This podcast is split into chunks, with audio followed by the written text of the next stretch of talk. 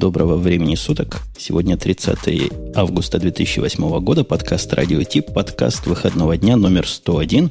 И я опять же вырвал у коллеги Бобука, который у меня с той стороны океана, его коронное слово, потому что и в этот раз я знаю, какой номер. Но зато кроме коллеги Бобука я совершенно точно помню, что у нас есть постоянный ведущий Грей из города Одесса, а коллега Бобук был, я подозреваю, из Москвы. Поправьте меня, если я вру. Ну, я, конечно же, из Москвы, но э, не стоило забывать, что у нас есть еще э, некоторый специально приглашенный гость, э, который уже некоторое количество раз встречался нашим слушателям в этом шоу. Его зовут Артем Росновский, и сейчас он там нам помахает рукой, мне кажется. Помаши рукой. Еще вам покиваю сейчас, я киваю, киваю. Здравствуйте. Хорошо. У нас такая традиция, Артем, чтобы людей...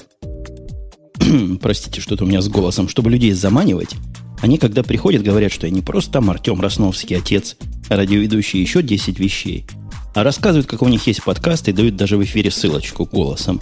От этого у них эго растет, и популярность тоже вырастает.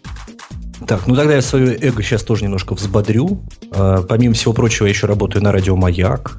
Вот, есть у меня подкаст, он называется «Росновский парк Weekly», rosnovsky.ru. Вот, и там, кстати, прямо сейчас лежит свежий выпуск, поэтому закрывайте это радио Ти и давайте уже перемещайтесь туда. Это я Бобуку мстю. И, да, да, и тут страшна. как бы случайно происходит обрыв связи с Артемом, и мы уходим на рекламу. Эм, что, собственно, давайте двигаться к новостям. По-моему, всех представили. А новостей сегодня просто такой вагон. Мы в прошлый раз много чего не осветили. Нет, мы как раз не всех представили. Нам в чате напоминают, что как раз не, не представили Умпутуна, который из далекой Чикагщины все это дело рулит и направляет. Да. И ну, тут... его можно уже просто представлять, его все знают.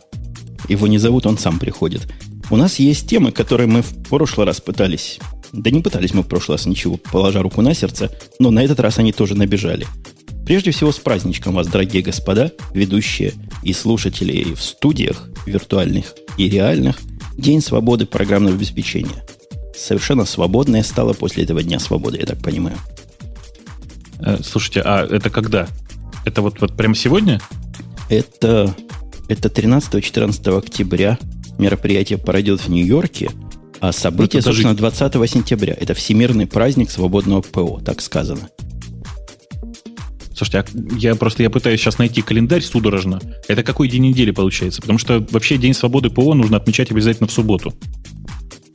Э, Почему? Где-то в пятницу. В пятницу, да, наверное, лучше. Останется больше дней потом. Знаете, нет, это действительно суббота, все хорошо. Ну, что вы, ну, как, прямо, ну, а шаббат?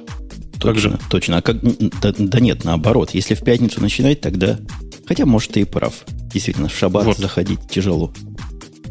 Э, собственно, возвращаясь от еврейской, так сказать, темы, э, действительно, праздник может получиться довольно забавным, потому что в этот день можно провести огромное количество разных интересных мероприятий.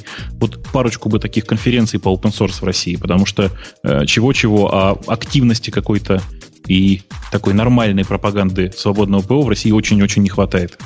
Не, а вы понимаете, я посмотрел программу событий, эту список докладчиков. На мой взгляд, бодяга какая-то. Собственно, а зачем это все надо? Я как-то очень далек от всех этих конференций, где говорят обо всем и ни о чем. А зачем нам еще одна такая для открытого, открытого софта? Слушай, это на самом деле э, такая конференция, точнее, такой, такие, такие э, презентации, которые для тех, кто не знает, что такое открытый софт. Такие еще до сих пор встречаются, ты не поверишь. Ну вот ты посмотри на их темы. Темы какие-то вроде бы для тех, кто понимает. Например, мужик рассказывает эволюция Linux в enterprise мире. Ну, хорошо, это, это исторический ракурс, типа как у нас ракурс, как у нас был в радио Ти, когда мы пошли по прошлым выпускам. Кому, собственно, надо туда приходить и это послушать? Ну, как, все понятно. Ну, во-первых, мероприятие называется End User Summit, то есть э, это будет некое, некое действие, направленное на то, чтобы сказать вот этому самому end-юзеру, что есть такое, такая штука Linux, э, ну, в частности, а вообще есть такое свободное обеспечение программное, которым можно и нужно, не нужно пользоваться. Вот это вот State of the Enterprise Distributions, это как раз, в общем, мероприятие, большая такая презентация для больших таких мощных дядь, что вот этим всем open source можно, можно пользоваться в корпоративной среде. больше, по-моему, ничего тут. Вот. Нет, тут есть одна 45-минутная тема, которая как-то может нашу гиговскую аудиторию интерес, заинтересовать про X4 и BTRFS рассказывают. Ну, тоже в свете Enterprise, насколько Enterprise станет хорошо. А как вам тема про погоду? У них там есть 14 октября будет тема погодная, буквально тема на целых 50 минут. Это какая? Ну, ну, тут она называется-то немножко иначе. Linux Weather Forecast. То есть это будет, видимо, рассказываться, чего там э, вот сейчас и чего да, дальше, что вообще в мире делается Linux. Вот. Хотя, какие конечно, ураганы, название хорошее. Какие да, ураганы я, я тоже и торнадо будут, на будут на Linux надвигаться. Слушай, да, Артем, да. Артем, коллега наш, Росновский, он молчит, как рыба об лед. Мы знаем, что он против открытого софта, и мы знаем, что он за проприетарщину. И у него там Mac, и на этом маке он просто подрывает основы открытых программ. Да, но я не скажу, что я прям уж действительно не надо, что из меня совсем уж монстр делать. Не то, чтобы я против свободного программного обеспечения. Я дело в том, что я пробовал э, кое-чего разное. Пробовал сначала Alt Linux, пробовал какой-то, э, потом Ubuntu. Э, не так, кстати, давно, где-то, наверное, с год назад последний раз я ее ставил. И тоже, кстати, на Mac. Вот. И пока я не понял, чем Ubuntu, например, лучше, чем macOS X. Я не знаю, может быть, мне, конечно, плохо объяснили, но не вижу совершенно никаких преимуществ, за исключением того, что она бесплатная. Сама по себе. Ну, а бесплатная для тебя не является, собственно, каким-то таким бонусом? Ну, ты понимаешь, какая штука. К ней надо покупать компьютер. Если бы компьютер шел к ней бесплатно, наверное, это был бы бонус. Вот. А ага. Ну, я не знаю, я не знаю. У меня на, к Mac какая-то операционная система шла, шла она бесплатно, по крайней мере, я отдельно за нее не платил. Вот. Подождите, подождите. Ты у нас известный политический комментатор. Так вот, с политической точки зрения, открытое программное обеспечение – это совсем своя область. Не связанная с техникой, а связанная с идеологией. Ты как, не поддерживаешь этой идеологии? Я тут тебя буду кошмарить просто вовсю, потому что тут уже слушатели привыкли. Когда гость приходит, моя моя работа его закошмарить просто по самой не могу. В прошлый раз я Олю закошмарил, теперь тебя, готовься. Так вот, ты против политики? Нет. Ты, ты за политику? Я за политику, я не против свободного обеспечения. Лично для себя я просто не понимаю, зачем лично мне это было бы нужно. Ну, я люблю, когда программы бесплатные, это клево. Коллега Бобок, ну дай ему поддых. Ну что я, я его бью, добью. Скажи все, что ты думаешь. Мне кажется, что начинается какое-то детское смещение, да? Э, не надо спутать, путать э, бесплатное и свободное. Свободное, Это, да, общем, я согласен. Не обязательно одно и то же. А свобода в данном случае означает, что э, кто угодно может взять там этот кусок софта и, ну, например, модифицировать его так, чтобы э, всем стало хорошо. Например. Или, например, это обозначает, что в случае смерти компании, которая производит этот софт, любой, любая другая компания может продолжить, продолжить ее развитие. Ну, то есть, как бы идей, лежащих под э, понятием открытый софт, намного больше, чем под, под понятием просто тупо бесплатный. Бывает бесплатный и не открытый, бывает открытый, но не бесплатный. У нас там в конф... не в конференции, а в нашем на нашем сайте radio-t.com была дискуссия пару выпусков, или даже в прошлом выпуске назад, о том, является Linux точно бесплатным и абсолютно обязательно бесплатным. Ты не хочешь ли, коллега Бобук, развеять это заблуждение, что Linux это означает бесплатный? Да, но есть огромное количество дистрибьюшенов, которые продаются. И, и что самое страшное, есть огромное количество дистрибьюшенов, которые покупаются. А мы в прошлый а... раз говорили о смерти, или собирались сказать о смерти вот этого, да, Линспайра. Вот тоже был один, который совершенно был не бесплатный, при том, что был Не, Linux, мы даже Linux. говорили про это. Он, Даже да, он, был, он был совершенно не бесплатным, то есть нельзя было скачать какую-то бесплатную, что ли, версию. Там все только платное, конечно. А вот кто Нет, пишет... Вообще, да. Тот, кто пишет, Можно что... я вас это э, чуть-чуть разгромлю тоже, так сказать, поддержав немного Артема с другой стороны. Вот, Гриш, ты говоришь, что любой может взять э, исходник, может что-то там поправить и так далее. Ну, ты же понимаешь, что под словом «любой» ты подразумеваешь любой программист. А их все-таки сильно меньше. Боюсь, даже там не значимые проценты от населения всей Земли. Ну, Поэтому... ты же понимаешь, я говорю, не, не любой, кто захочет, а любой, кто может. Понимаешь? Да. Правильно, ну. то есть э, с, и даже тот, кто хочет, тоже не всегда может. Э, поэтому... Э, Так выпьем же за то, чтобы могли. А, это, во-первых. А во-вторых, э, что касается самой этой конференции, то э, это такая, я подозреваю, будет популяризационная конференция. То есть конференции бывают двух видов. Когда общаются люди одного уровня, а второго э, Второй вид – это когда с трибуны люди вещают, а в зале сидят люди, которые пришли поучиться. Вот это будет как раз конференция второго вида, когда в зале будут сидеть люди, которым будут рассказывать о замечательных возможностях, о том, что надо переходить на бесплатный софт и все такое прочее.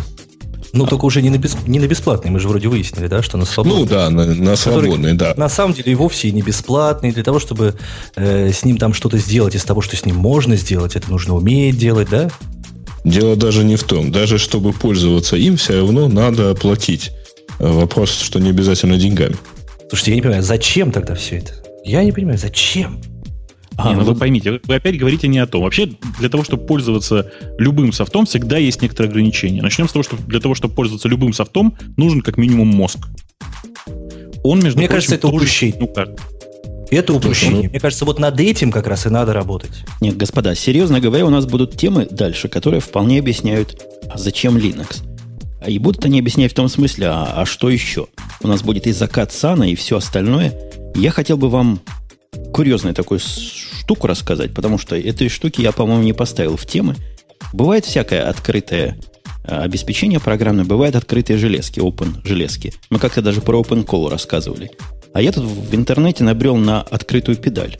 Видели такую штуку? Открытая гитарная педаль, то есть open source гитарная педаль. Примерно такая, которую я сейчас нажимаю, чтобы вы не слышали, как я кашляю и, и глотаю свой кофе. И? Не, подожди. Ты сейчас нажимаешь педаль sustain, это немножко другое. Гитарная педаль, наверное, имеется в виду а, всякого рода поймочки для обработки звука уже. Да ну, нет, да, там, и скорее софтовые, да? Там такая педаль простая, с двумя кнопками. Одну нажимаешь, там какой-то реверб включается, а вторую как раз от а, разрывания происходит. Угу. Я не знаю, что там свободного. Может, э, принципиальная Я думал, схема нажимаешь открытая. на одну кнопку, э, она начинает компилировать, нажимаешь на другую, она падает. Не, а в смех смехом я заходил в магазин, педали эти стоят каких-то несусветных денег. 100 долларов такая педаль с двумя кнопочками стоит. А ничего, там золотые контакты. Может, она пере... может туда можно перепрошить, и она будет не реверб делать, а там дисторшн, например. Ну, может. Ну, вот и такие педали бывают. Давайте по темам дальше идти. На следующую тему нашему гостю есть что сказать, я точно знаю. Потому что он зафанател чтением... Или не он зафанател? У кого-то я слышал. Кто зафанател читать книжки? У него, у него. У него, у него родного. Да все, да все зафанатели. То есть, нет, не зафанател только Бобу, кому лампочки не хватает. Да-да-да, он Причем, меня видимо, спрашивал. Да. Речь угу. идет о электронных книжках, которые мы тут в основном все любим. И как-то наш коллега Росновский решил поддержать э, вашего коллега Грей-производителя. Эльбук который? Я так понимаю, да. Он молчит, Артем. Артем? Артем? Действительно, Эльбук, только единственное, что я посмотрел на обложке сзади, это не вполне производитель. То есть производитель какая-то, по-моему, корейская или тайваньская фирма, а поставщиком официальным действительно является какая-то украинская контора. Ну, вот, они я, разработали я схемотехнику, они все-все-все придумали, а собрали это дело на Тайване, скорее Тайване. всего. Или в ну, Китае. Ну, значит, значит, вот поддерживаю, собственно, да, тогда украинских производителей, наших коллег. Вот. Э, по поводу электронных книг, э, это, я так понимаю, нас плавно подводит к теме относительно Амазона, правда, в смысле Kindle? Версии 2.0. Версии 2.0, да. Вот. Я дело в том, что у меня есть возможность, была, вернее, возможность подержать Kindle 1.0 в руках, вот, но я пока что-то как-то не снизошел все еще. Вот, потому что меня пугает его внешний вид. Вот, но относительно электронной бумаги, я считаю, что, ну, в общем, вопрос решенный совершенно. Э, про Kindle 2.0 мало чего известно. Похоже, слухи запущены самими же киндловчанами, амазончанами. Говорят, выйдет такой Kindle, который меньше, тоньше, красивее – красивее, я бы, наверное, сказал, не такой страшный и более удобен в работе. Что там получится, неизвестно, но вроде бы, вроде бы к сезону отпусков, то есть до всех этих зимних праздников, должно что-то, нечто новое выйти. А, я не очень понял, в чем, собственно, бонус нового Kindle. То есть я прочитал, что он, его обещают сделать там потоньше, подешевле, но это все, как бы. То есть никто больше ничего не знает пока. Хотелось сервисную примочку. Сервисную примочку, которая позволяла бы загружать в него газеты. Ну, собственно, мы здесь на картинке видим, да? Э, кто видит картинку, конечно. Вот, что на экранчике отображается Нью-Йорк Таймс. Я просто, я для себя поймал себя, вернее, на том, что э, я был бы очень не против утром, помимо того, что я синхронизирую здесь iPhone, еще бы синхронизировать вот такое какое-то устройство, заливая туда газеты, на которые я подписан. И где-то там, значит, в промежутках за кофе, там, может быть, за завтраком их э, себе пролистывать и почитывать. Вот. Но это чисто сервис, э, сервисная такая штука, не, не железная. То есть такой софтверно-сервисный вариант. Слушайте, Нет, ну это можно делать для Нью-Йорк Таймс. Ну, так, Я, э, что хотел сказать? Ты чувствуете, вот что, что значит пригласить э, человека из лоутека? Он читает газеты, представляете? Я тоже. Да, да, я читать современным способом. Ладно, ладно вам издеваться над человеком. У меня дома тоже есть газета. Увидел, недавно лежит э, где-то, где-то как это, в салоне или как в большой в этой комнате, где телевизор, возле телевизора газета. Так удивился. Оказывается, жене кто-то в магазине всунул, говорят, читай. Я открыл газету посмотреть. Ничего там интересного не пишут. Такого, чего нет в интернете, там нет, а спама гораздо больше. И баннеры никто не режет, вот еще что. И баннеры не вырезать. Это страшное дело. Там целая страница Ножнички. баннерами забиты ножничками. Раз, раз, раз. Нет? Так материала не останется. И они же двухсторонние. С одной стороны вырежешь, а с другой стороны вдруг информация пропала. Слушайте, а газеты еще не бесплатные теперь, нет? Что, за них платить надо, да? Я не знаю. Вот все, которые мне попадают, они с такими наклейками. Если вы хотите это еще раз получить, заплатите нам 40 долларов в год. Да они с ума посходили, что ли? Надо давно переходить на баннерную само, на баннерное самообеспечение, и все уже. Уже, ну, хотя кликнуть нельзя, представляете? Кликнуть нельзя? Не, ну в смысле газетного. Если вдруг кто хочет новости так читать портативно, наверное, Amazon хорош был бы. Да, в общем, как любое. Другое устройство, которое по Wi-Fi может синхронизироваться или как-то получать, это, видимо, будет последний гвоздь в газетную индустрию. Слушайте, а сколько сейчас стоит Kindle? Вот чтобы понимать э, разницу между, не знаю, между Эльбуком и Kindle. 360 долларов примерно. Ну, на Амазоне 359 написано было. Понятно. То есть примерно один порядок. Скорее всего, в Россию их вывести, конечно же, нельзя. А, Можно, но это мало смысла. А Почему? Можно, но у тебя же CDMA нету в России. Поэтому смысл его вести. Ну, то есть вот сетевая вещь, она работать не будет. Не-не-не, если, обещают, если обещают Kindle 2 с поддержкой Wi-Fi, то разницы никакой. Ну, почти. А, еще вопрос поддерживаю, есть ли там русские буквы. Ну, умельцы наверняка вкрутят. Если уж Sony Хотя, Reader вкрутили. Э, там поддерживаются, тут я читаю, Top International Newspapers из Франции, Германии и так далее. Ну, то есть, какой-то Unicode там, наверное, есть. Ну, это не, не факт, что там русские буквы будут. В Sony Reader из коробки тоже есть кусок Unicode. Но вот наш алфавит, нашу кириллицу они как-то игнорируют. Без перепрошивки Sony Reader не показывает. А вот этот твой девайс, коллега Росновский, он как с русским языком? Нормально или только по-украински умеет показывать? Не, он с русским языком замечательно, и с украинским, кстати говоря, тоже. Я здесь закачал себе учебник «Украинский язык для начинающих» со злости. За 24 часа для дамис? Ну да, примерно так. Вот. У него никаких проблем не обнаружил. Я только пока не смотрел всякие японско-корейские странные буквы. Но я подозреваю, что и с ними, наверное, все работает. Главное, это проверил? Грузинский работает? Грузинский работает, да, да, конечно. Проверял? Флаг загружал. А, отлично. А, собственно, насколько я понимаю, Эльбук этот производится на самом деле в Китае э, по заказу вот этой самой компании, которая что-то там Эльбук. Ну, а, да. да мы уже я 20 эти... выпусков назад да. выяснили, что все на свете в Китае производится. Что не производится ну, в Китае? Твой MacBook, думаешь, где произвели MacBook Pro? Ну, он же, понимаешь же, он же собран, конечно же, в Китае, но одобрен-то в самом США. Это же тебе не Украина. Э, Украина слишком близко. Особенно так удивительно, вот. когда вы заказываете этот лаптоп, чтобы он домой пришел корпоративно. Он прямо из Китая приходит FedEx. Просто его китайская сущность просто лезет наружу. А не противно, нет? Вот покупаешь настоящую американскую весточку, а приходит из Китая. Так вы видели, в какой он коробке приходит. То есть то, во что сверху его заворачивают китайцы, это я не знаю, китайцам надо руки последние оторвать. Коробка, я не знаю, ну даже трудно мне что-то такое вам привести. Но представляете, во времена Советского Союза, когда коробки еще веревочкой такой перевязывались, вот нечто подобное. И нечто подобное веревочкой перевязано. Слушай, ну тебя должна была подхватить ностальгия, ты должен был всплакнуть, там, пустить слезу, глядя на все на это. Ну, такое впечатление, что это трижды восстановленная бумага и, скорее всего, из туалетной. Женя, ну какие-то ужасы совершенно рассказываешь. Нет, ну внутри а... красивая, черная, настоящая, калифорнийская наша MacBook прошлая коробочка. А с другой стороны, господа, подумайте, ну полтора миллиарда человек, куда девать столько туалетной бумаги? Кошмар, кошмар. Слушайте, мы перешли какие-то, на какие-то глупые детские фекальные темы, а у нас там дальше... Нужно, кстати, сказать, нужно да. сказать, что как раз Amazon, кстати, между прочим, экономит деревья. Благодаря Амазону перестанут выпускать газеты, и будет меньше бумаги, меньше срубленных деревьев. Так что... Ой, да, но понадобится выпускать больше туалетной бумаги. Слушайте, что господа, это, это мне кажется, я просто немножко должен помочить еще Росновского. С каким-то московским акцентом он тут говорит. Ты вообще что вносишь в наше шоу? Мы гордимся своим красивым русским языком, передаваемым нашим слушателям со всех континентов. А ты по-московски говорить намерился. Я здесь, кстати, я так понимаю, единственный москвич, да? Э. И поэтому ты, как парень из Москвы, должен говорить нормально без акцента, да? На нормальном русском языке. Слушай, я, кстати, на этой неделе видел где-то э, результаты исследования. Э, в общем, Короче, большинство среди москвичей составляют э, старые украинцы. Вот что-то вроде этого. Лимита ну, всякая, что ли?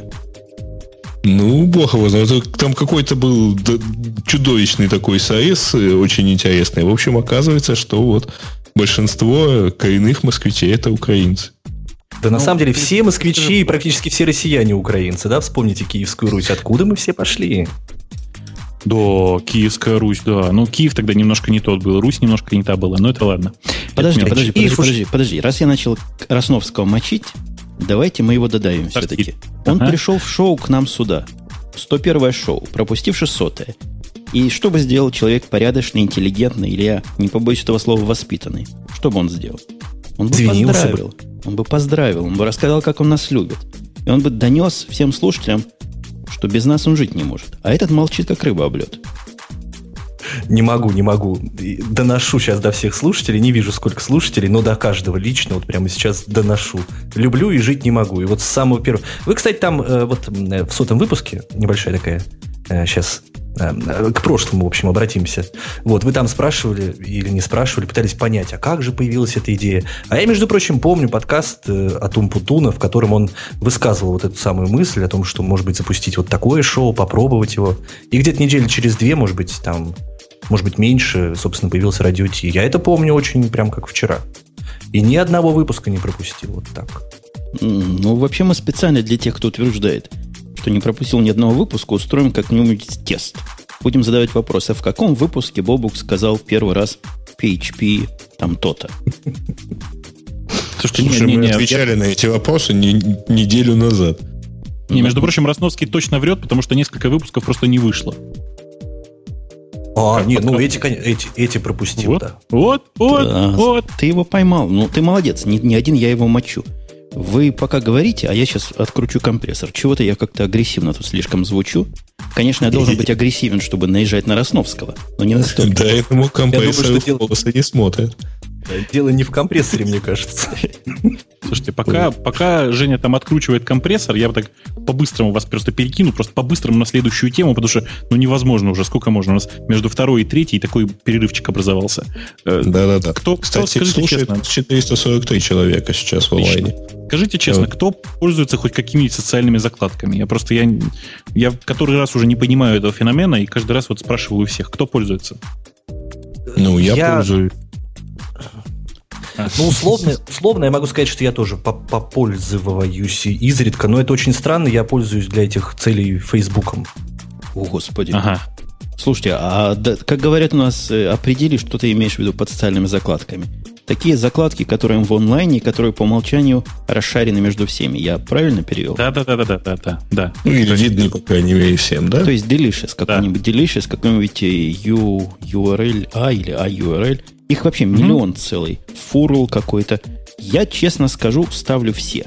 Вот попадается что-то новое, думаю, вот оно, оно. Через два дня сношу, потому что пользы никакой в этом для себя не нахожу. Последний мой загиб был, у меня даже плагин этот стоит здесь. Кто-то мне рассказал, по-моему, на Хабре о каком-то новом сервисе с очень странным названием. Вот попытаюсь найти. И, и тоже на вид хороший, красивый, но, но не нужен. Вот не надо совсем. Угу. Ну, то есть, то есть на самом-то деле все так слегка попользовываются, да? Ну, Нет, попозже. я пользуюсь э, вот этими соци... Я вообще закладками пользуюсь э, достаточно редко, но пользуюсь только тогда э, вот этими всякими социальными сервисами, когда мне надо целенаправленно кому-то э, передать вот там закладку. Может быть, даже самому себе, там, если на, на, на работе заложил, дома пришел, посмотрел. Вот. Но, в общем, типичное использование это, ну, вот как, ну, поделиться ссылкой там в Ярошке. Угу. Ну, то есть, на самом деле, как бы никто, такое ощущение, что никто по назначению социальными этими закладками не пользуется. Я пользуюсь несмотря... двумя. Да. Двумя видами закладок таких, которые, наверное, можно назвать социальными. Во-первых, самый менее социальный из них из всех – Google Bookmarks. Это в каком-то смысле социальный, но, но наоборот, антисоциальный даже по умолчанию. И Evernote, который тоже с определенной степенью достоверности можно назвать такими социальными закладками. Не, ну, Evernote это не закладки, это все-таки записки просто на локальной машине, они синхронизируются, это очень приятно. Тем не менее, они не публичные. Публичные, по умолчанию Нет, публичные. Можно, можно публиковать. Даже пока птичку не уберешь, они публикуются. А, ну да. Логично, с другой стороны. То есть просто я как-то настолько привык к Evernote как к настольному клиенту, что совершенно забываю о том, что оно э, публичное. Э, собственно, что я хотел сказать-то? У нас, как-то кажется, пополнение тут. Все заметили, вышел какой-то очень странный сервис под названием Later Loop. Я не очень понял, как бы зачем выпускать еще один такой же сервис, потому что, как мне показалось, это точная копия сервиса под названием Instapaper. Инста что? Вот ты, ты что Instapaper. Instapaper. Куда ты это сказал, это называется, да? Да. Сипулька – это есть результат сипулька, сипуления, да? Вообще, я, не, я не знаю, о чем там Бобу говорит, но этот сервис, mm-hmm. давайте про него поговорим. Тут сказано, мы, мы эту заметочку нашли на интернетных штучках, сказано, что он уникален в том, что что – я вот пытаюсь понять, что в нем вот такого уникального, в отличие от всего остального. Идея основная, что вы на этот сервис закладки не для долгого пользования кладете, а так, чтобы куда-то сохранить, а потом с ними разобраться. Лично для меня это обычный сценарий работы с закладками. Вот я всегда закладки кладу, чтобы потом разобраться, и никогда потом не разбираюсь. Аналогично. Да, да, да. Это, это вообще типовой паттерн использования у большинства людей, которые много веб смотрят. Много реально. А, но проблема в том, что этот самый Letter Loop, он нифига не первый.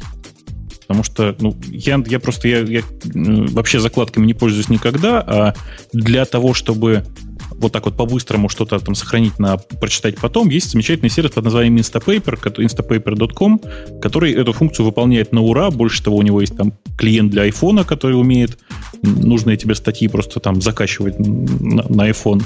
И вообще просто уникальная вещь. В данном случае этот Later Loop, вот как я его посмотрел, я пощупал, он настолько вторичен, эм, что как-то непонятно, зачем его вообще делали.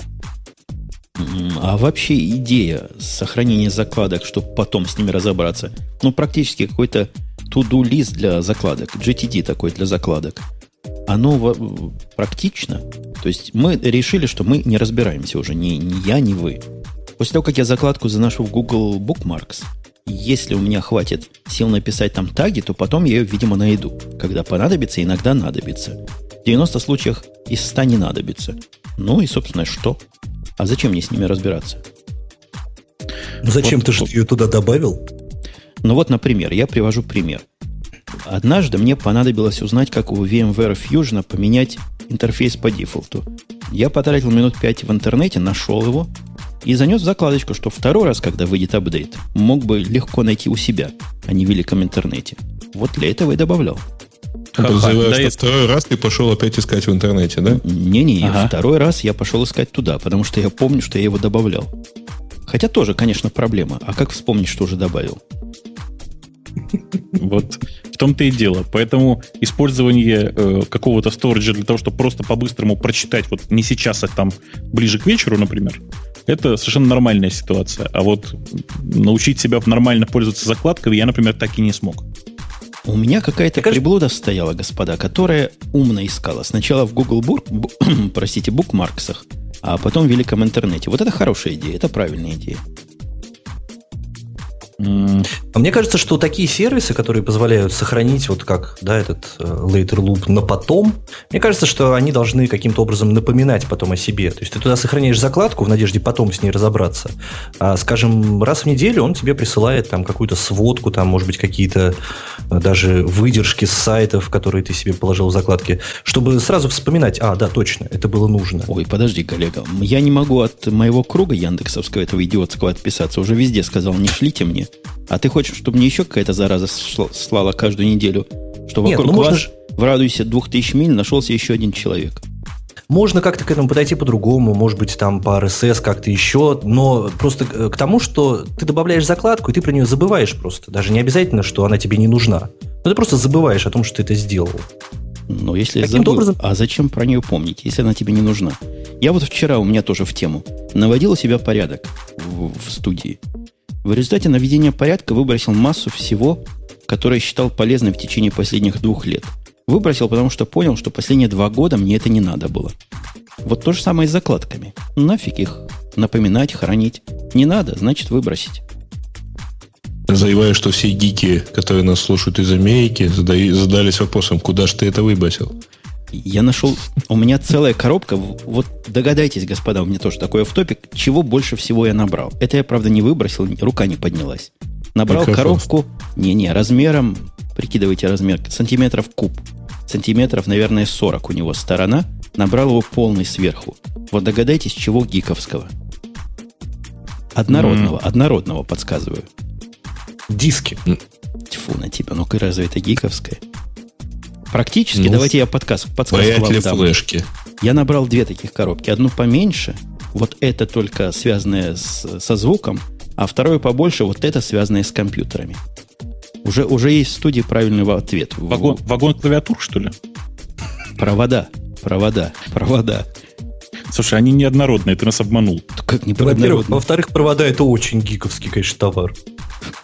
Это провода. У меня FireWire проводов оказалось, по-моему, штук 70 с разными концами. Откуда они все пришли, не знаю. Из интернетовских проводов миллион. USB-шных разных видов. Да и всяких других, более экзотических, которые сходу так непонятно, к чему подключать с двух сторон. Угу. Ну хорошо, и ты, и ты их не выкинул? Не, на это рука не поднялась. Потому что провода всегда не хватает. Это такая штука, сколько бы у тебя их не было, всегда не хватает. И я всегда иду в магазин за ними.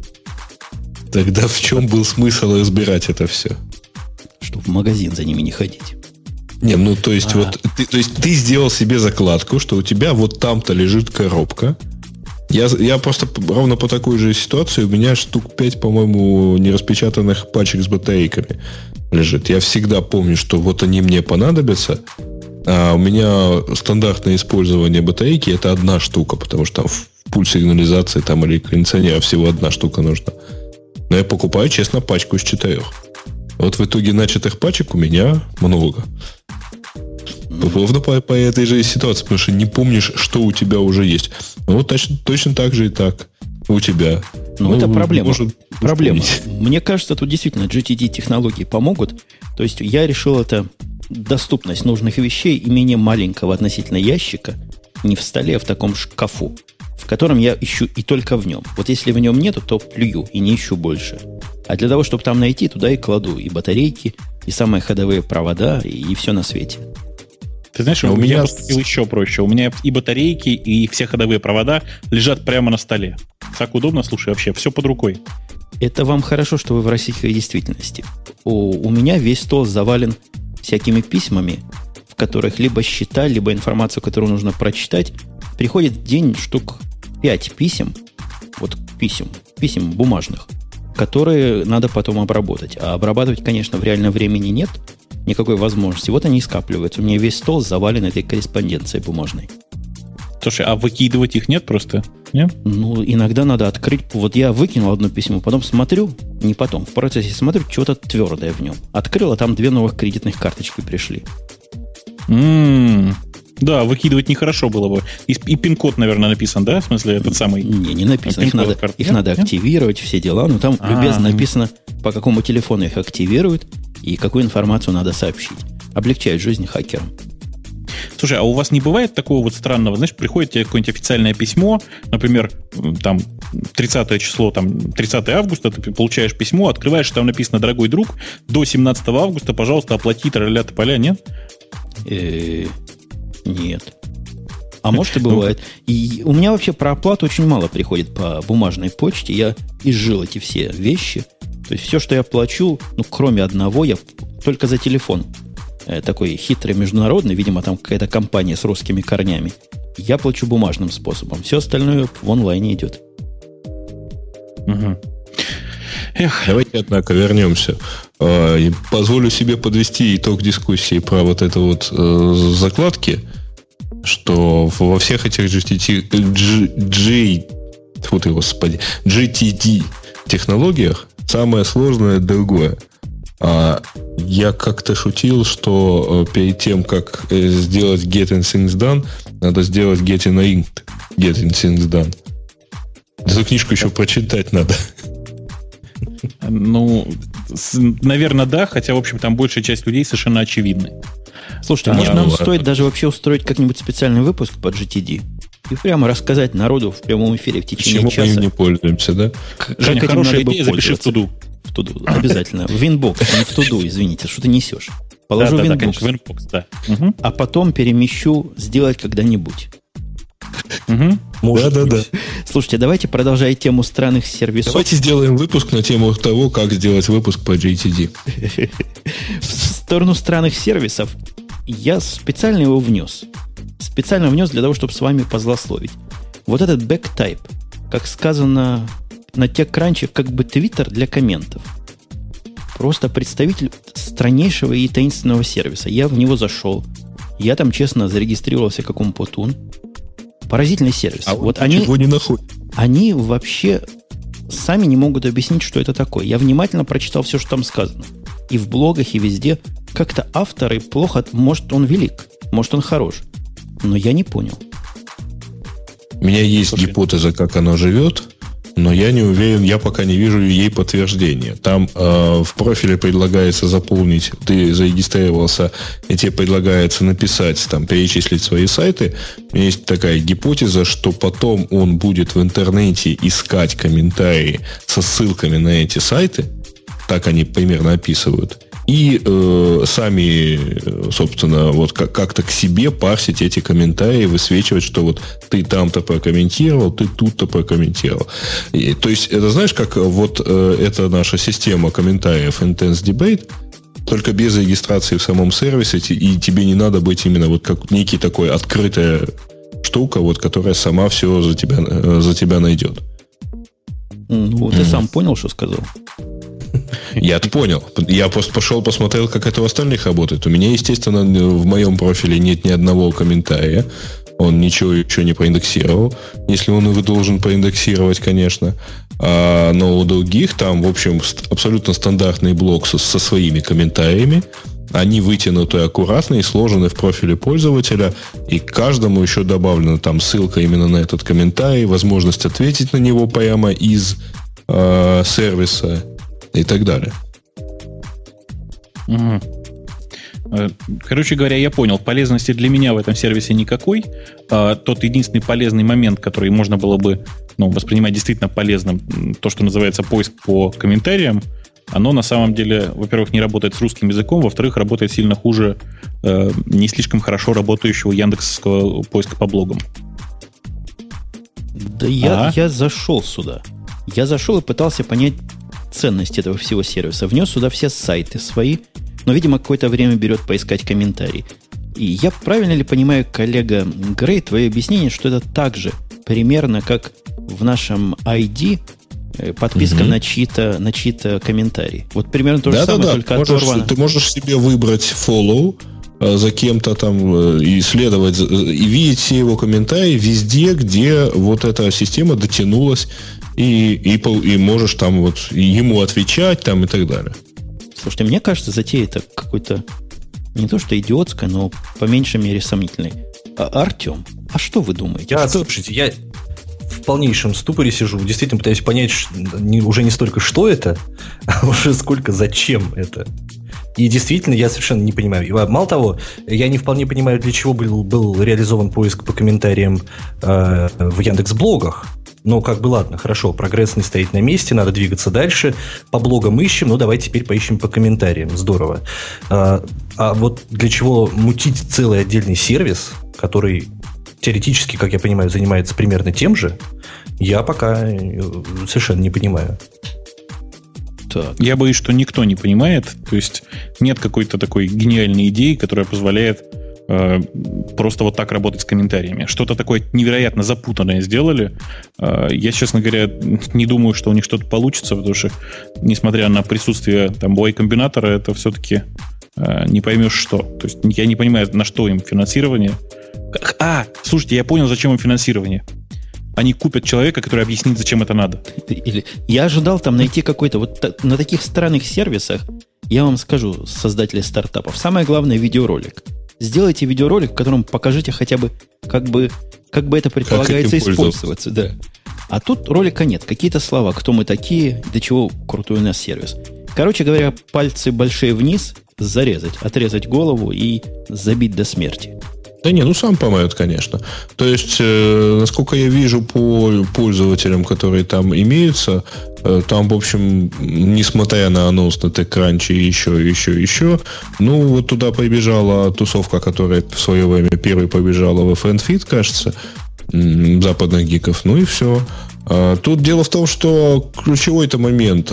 Дело в том, что комментарии это, это штука вторичная. Там, они, там, конечно, развивается всякая буйная и полезная дискуссия довольно часто. Но без исходной записи ты же не поймешь, про что это. И зачем мне все комментарии, например, товарища Бобука, а, где бы он их когда бы не делал. А вдруг он что ну умное и... скажет? Вдруг, вдруг что случится, и он умное скажет. А ты хочешь вот это умное записать. Ну, я не могу умное, нет. И что? на стену повесить. Нельзя, нельзя. Слушай, я забыл, я должен Артема мочить, а не Бобука. Бобук у нас, он у нас... Да мочи всех, господи, контора бро, платит. непробиваемый. Там Женя, разберут. оставь Бобука мне. Оставьте мне хотя бы Бобука. Слушай, простите. давай, коллега... У нас еще шоу будет, да. Подожди, давай, коллега Росновский, с тобой сделаем временный такой малый совнарком и объединимся в мочении этих двух. Я хочу поговорить, знаете о чем, да? Коллега, коллега, ну, ты давай, догадался давай. о чем? Бобок, можно об этом говорить, скажи? Или это... Почему нет-то, господи? А логотип что? Ну, конечно.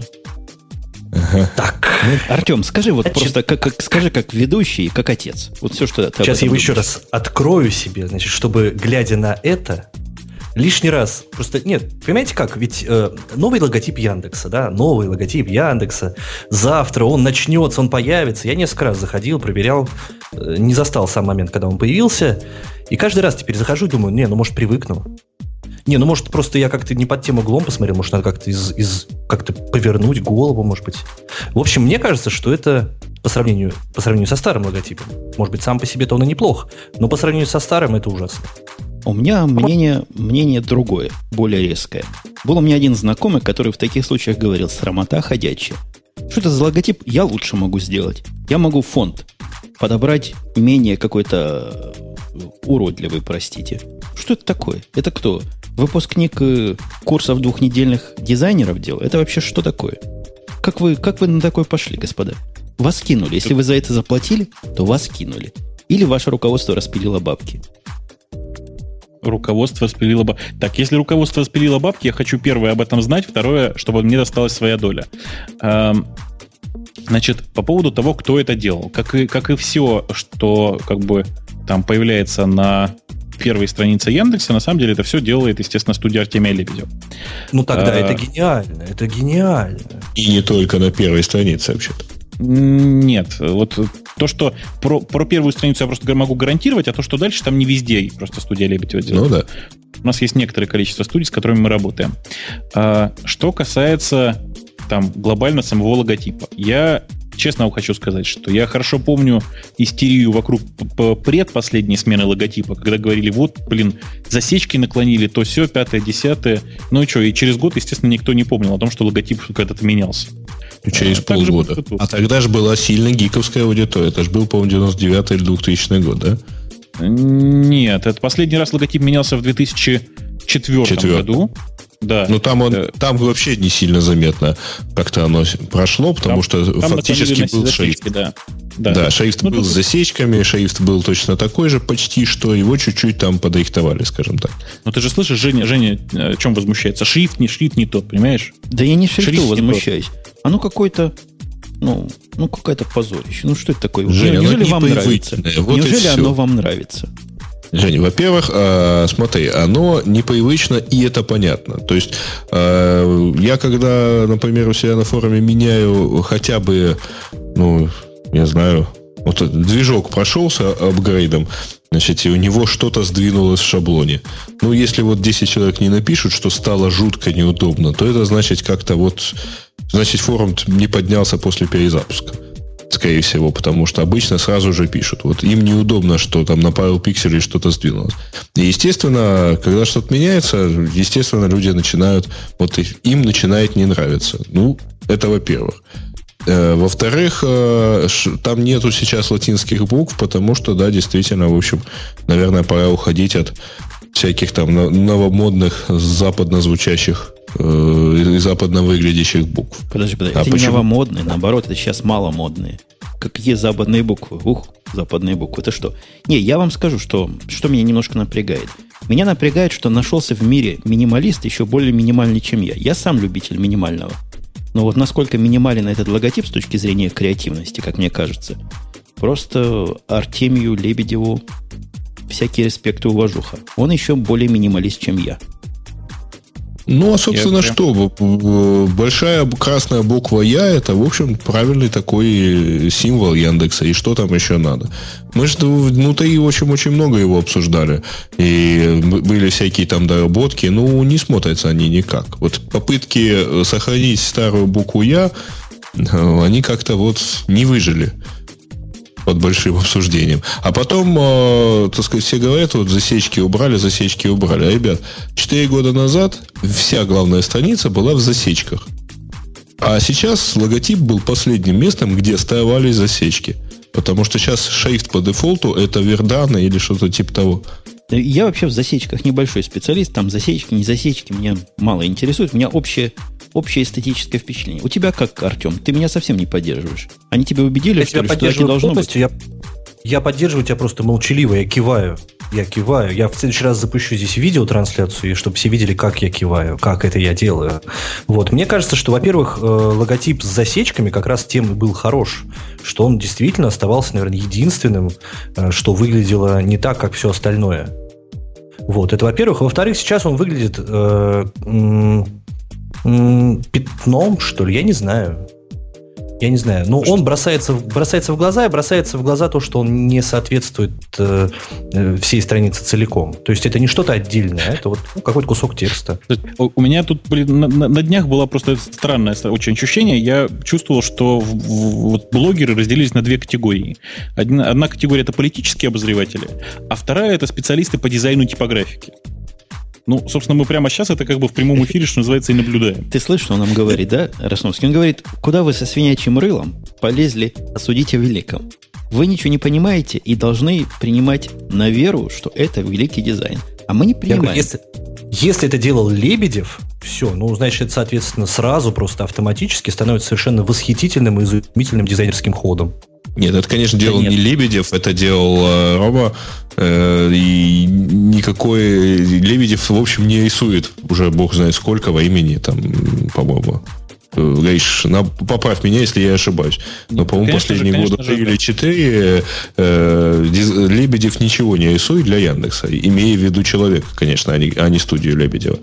Вот. А, а потом, вообще, это, конечно, здорово, Гриш, посмотри, а, благосфера разделилась, так сказать, на две части, но насколько дешевле нам обошлось, э, так сказать, вот, э, обеспечить работой вторую часть.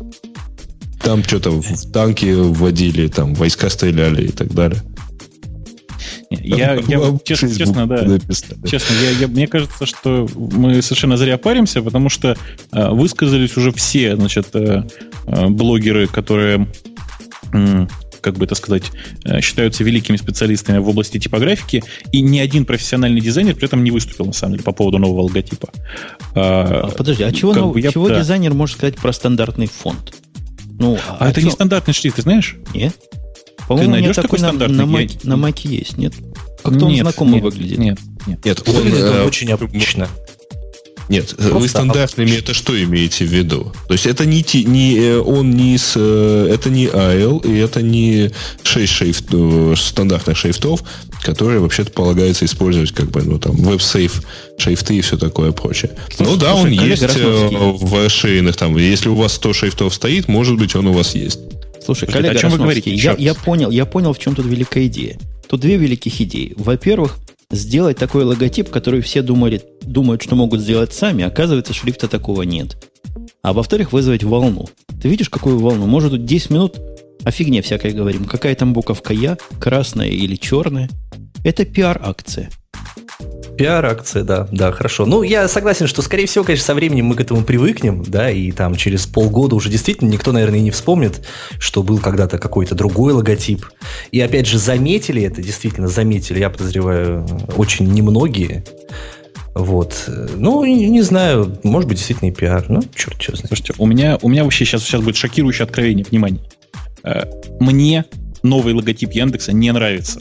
Так же, как мне не нравится старый логотип Яндекса, не нравится логотип Гугла, Рамблера и вообще почти, почти большинства айтишных компаний. Сейчас выяснится, что Бобук вообще скажу, не почему, нравится Потому Яндекс. что в Emacs его не видно. Не, в Emacs его видно отлично. Ты просто никогда не пользовался Emacs. А, значит, история заключается в том, что вообще этот логотип, он, во-первых, он асексуален, да? Ну, где тут вообще все? Где там все, что причитается, так сказать. Э, лучшие вообще, лучшие по дизайну сайты на самом деле содержат э, взрослый контент. Э, почему они лучшие? Потому что они наиболее привлекают внимание и, кстати, как бы заставляют пользователя этого сайта смотреть, смотреть, смотреть, смотреть. А тут, понимаешь, что, ну, не на логотип же смотреть. Именно поэтому логотипы что Гугла, что Яндекс, вообще всех поисковых систем совершенно не броские, и меня они не привлекают вообще. Такие примерно дела. Слушайте, я считаю, что можно операцию по принуждению нас к новому лого считать успешной. Принудили, молодцы, мы уже привыкли почти. Ну, еще немножко, еще чуть-чуть, и вы просто будете забудете про то, что лого теперь новое. Точно, точно. У нас есть еще тема такая странная. Слушайте, я вот пытаюсь на нее зайти. Тут, кстати, масса тем, на которые мы могли бы Эльдара пригласить. Был у нас тут в гостях. Я даже фильтровал их, потому что столько всего про телефоны – что пришлось выбрасывать. Про телефоны мы мало чего умного можем сказать. Ой, слушайте, я смотрю, у нас в модераторах появился какой-то человек. Я не знаю, видите ли вы список этих модераторов. Каким образом он туда попал, не очень понятно. Это кто, кто за модерацией следит вообще на вашей яндексовской стороне? Кто такой Angry а, Elf? Без понятия. Надо спросить у того чувака, который подписывается ником Сван в чате. На компьютерах МКС завелся вирус. Слушайте, а страшно. Mm. Компьютеры МКС вообще не заведут каким-нибудь э, противоракетным оружием? Так, случайно. Я думаю, что случайно нет, но ты знаешь, если тебе на голову упадет станция Мир, то тоже мало не покажется. Да она здоровая такая. И вирус завелся. Она, и вирус да, там она уже упал. W32 какой-то вирус. Станция Мир, по-моему, давно затоплена. Ну, ты же понимаешь, это в кавычках. Это такое нарицательное имя теперь стало. А, ну, ну. ну вот эта здоровая Нет. фиговина, на которой летает, там еще есть лаптопы у пользователей местных, у космонавтов. И лаптопы, в это невозможно поверить. Но лаптопы на Windows. Но почему же сразу невозможно поверить? Экономика ну, должна быть экономной. В- верить в это трудно.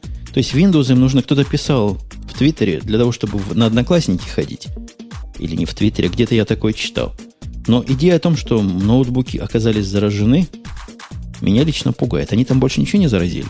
Туалеты у них там сломались не, не из-за вирусов, простите. Да и станция Мир-то, собственно, затонула уже не сама, как мы знаем. Может быть, это тоже а был какой-то... туалет сломался? Нет, нет, это был вирус, конечно.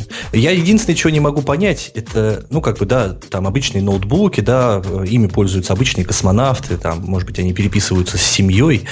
Но скажите мне, пожалуйста, господа, как мог попасть туда вирус. Это же не стрим, это не карбина и даже не акада. Это же специальная система связи, специальный канал. Я уже не говорю о том, что ну, не, ну куда? Они же заходили-то. Куда же они заходили, черт возьми? Слушай, не, мне кажется, этот вирус просто приехал вместе с ноутбуком. Ну да, скорее всего. Просто на ноутбуке не было антивируса, или антивирус был не up to date. Наверное, знаешь, наверное, там просто Wi-Fi не добивает земли, поэтому канал дороговатый получается, и они просто решили не апдейтить, собственно, антивирус, и вот и получили результат. А я думал, они по 3G, там хорошо. подключены к интернету. Или думаешь, сотовая тоже не добивает? Не точно а... не добивает.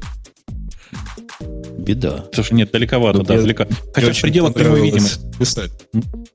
Э, очень понравилось описание. Оказавшись на новом компьютере, он крадет пароли, вирус этот, от различных онлайн-игр. Представляете, да, вот сидят люди, э, это у нелюбимого нами всеми Лкейнка, по-моему, был, э, был момент, как какой-то там солдатик с какой-то там вот станции с 386 компьютера вылез вот в онлайн вот. Э, когда он сидел... Да-да-да, он сидел там с военной базой какой-то и так далее. Угу, отлично. А, не, ну в данном случае, ну, легко можно себе представить космонавта, который, значит, сидит там и играет в какую-нибудь космическую, там, космическую леталку, типа EVE Online, например. По-моему, отлично. Кстати, о стрелялках, леталках и военных базах. Следующая наша тема о том, что Путин пообещал отечественному хай-теку 600 миллиардов чего-то. Наверное, рублей. Да, точно, рублей. Я хочу поинтересоваться, куда идти за своей долей. Потому что хай-тек. Отечественный хай-тек. И, наверное, а Грей, Грей не, не попадает под раздачу. Не, Росновский тоже, нет, да? не отечественный, нет. нет а Ростовскому не дадим, не дадим он за Грузию. Не дадим. А, а, а, а я гражданин, я резидент. Мне будут делить? Конечно, да, при, приезжай. При, при, там, там и поделят под белые рученьки. Угу. Значит, 600 миллиардов рублей. Это в доллары. Переведите кто-нибудь в реальном времени, чтобы наши слушатели поняли, о чем тут речь. 25 это миллиардов. Что-то где-то того, да, порядка 25 миллиардов. Ну, это прям немало. Это немало, Нормально, особенно в том смысле, что у нас следующая новость там была о том, что сан собираются купить или продать за 4 миллиарда. То есть можно купить таких э, 6 санов, да? Красота. Чок. За эти деньги. Да, да, в принципе. Я думаю, что Sun прикупить, MySQL прикупить, Oracle прикупить, ну так, чисто для компании, как раз хватит, мне кажется. Ну и будет развитие как раз отечественного хай-тека, точно. А, серьезно говоря, тут как-то речь идет о какой-то федеральной целевой программе научной и научно-педагогические кадры инновационной России в том числе. То есть это за эти деньги будут, видимо, и учить кого-то. Будут также фундаментальные научные исследования происходить Э, это вообще к чему все? То есть, что будут разрабатывать? Свою элементную базу, свои микропроцессоры, свою нанотехнологию или программы писать? Кто-нибудь понимает вообще из тех, кто близко? Слушай, я второе поколение баусов разрабатывать. Ты что сказал? Я говорю, второе поколение Эльбрусов разрабатывать. Это вот те процессоры, которые уже почти догнали Pentium Pro, по-моему по мощности, или Pentium 3? Что они там догнали? Там Росновский хотел какую-то гадость сказать, антиро... да. антироссийскую. Я даже рот еще открыть не успел. Мне кажется, что будут разрабатывать новые технологии, э, так сказать, освоения финансов. Потому что освоить 600 миллиардов рублей здесь действительно понадобятся какие-то новые технологии. Такие суммы Вот я бы попросил очень вот часто. этого, на самом деле, Русофобского, не веря в, так сказать, в силы собственного народа. Все можно, и старые технологии это чем плохие. Ну, я не знаю, мне кажется, очень большая сумма. Очень большая сумма. Бобук, заступи мне, по крайней мере, за, за народ. Чего ну, скажи, Слушайте, скажи, вы, что вы, распили вы легко. Дети. Вы как дети, честное слово, вы не забывайте, вы не забывайте главного, что э, вообще в любом распиле там как бы существует некоторое правило дележки. И донизу, конечно, доходит, ну, обычно около, а, там, от трети до четверти денег. Все остальное седает выше. Но как говорится, Маша это Маша, Коля это Коля, но два раза это два раза. Э, так вот, э, 20, 20 миллиардов это 20 миллиардов. Даже если до, донизу дойдет четверть, то это 5 миллиардов. Скажите, там как вот э, Украина с той стороны, она как, 5 миллиардов на, на высокие технологии хоть раз в жизни отпустила? А зачем? Там вообще есть 5 миллиардов? И если там да. вообще высокие технологии Зачем в этой Украине? денег на сильно меньшую страну? Ничего себе, да, ну, меньшая страна, житница. Я бы, я бы не преувеличивал. То есть я бы даже, даже пропорционально, я боюсь, все равно не получится. Э, чтобы было понятно, вот 5 миллиардов – это сумма, которая несколько больше э, инвестиций в науку, э, нынешних инвестиций в науку правительства США. Понимаете, да? То есть сумма называется какая-то несусветная. Я ну, просто подож... в нее не верю. Подождите, подождите, Семен Семенович. Да. Вы начинаете как ведущий Первого канала. Я совершенно мягко замечу, что ну, наука, финансирование науки строится в этом, в этом США по несколько другому принципу. И да. вот перекладывать, сравнивать эти суммы с финансированием, как-то оно немножко по, по первоканальскому получается. Еще раз, конечно же, да. Конечно же, в США основные принципы совершенно другие при, при финансировании науки. Тем не менее, э, государство по-прежнему финансирует достаточное количество научных исследований. И, и никаких, ни о каких 20 миллиардах там в год никаких, никакой речи даже не идет, как вы понимаете. А, собственно, я к чему все говорю-то? Если это действительно произойдет, сам по себе факт совершенно небывалый. То есть это просто реально бешеные бабки, которые должны уйти в науку. Да-да-да, как бешеные бабки, которые уже практически ушли в рост нанотехнологии. Э, ну, вы знаете, да, на разработку нового логотипа и фирменной символики. Компания же теперь будет называться Роснано. Оттуда убрали слово «тех». Вот. Э, ну, в общем, как на многие другие проекты, типа доступного жилья или там доступного образования. Слушайте, так, дай, я, дайте я, я этого да, русофоба.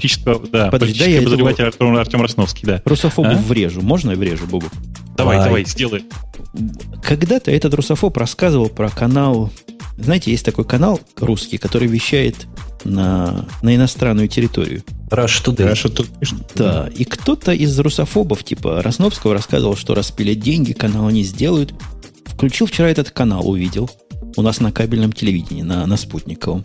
Вы знаете, вполне нормальный канал.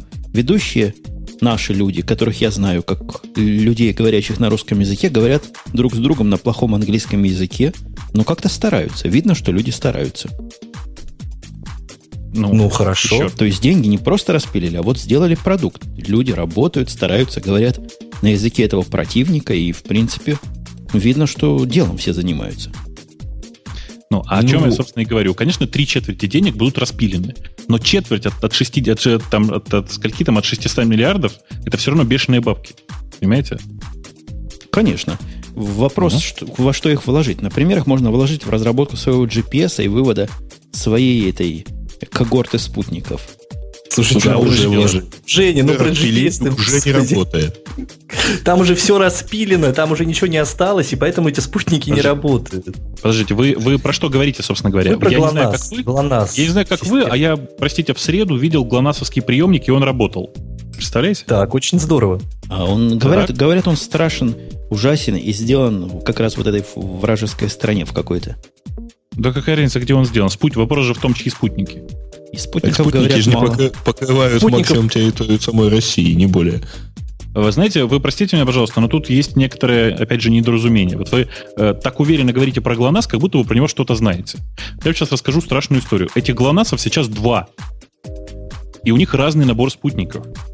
Так вот, тот ГЛОНАСС, который публично недоступен, то есть те спутники, которые э, предназначены для, так сказать, гражданского транспорта, да, и вообще гражданского этого хозяйства, э, они, конечно же, сейчас покрывают достаточно плохо, и поэтому э, был сделан финт ушами. Эти устройства, они совмещенные GLONASS плюс GPS. То есть там, где нет GLONASS, есть GPS. Понимаете, да?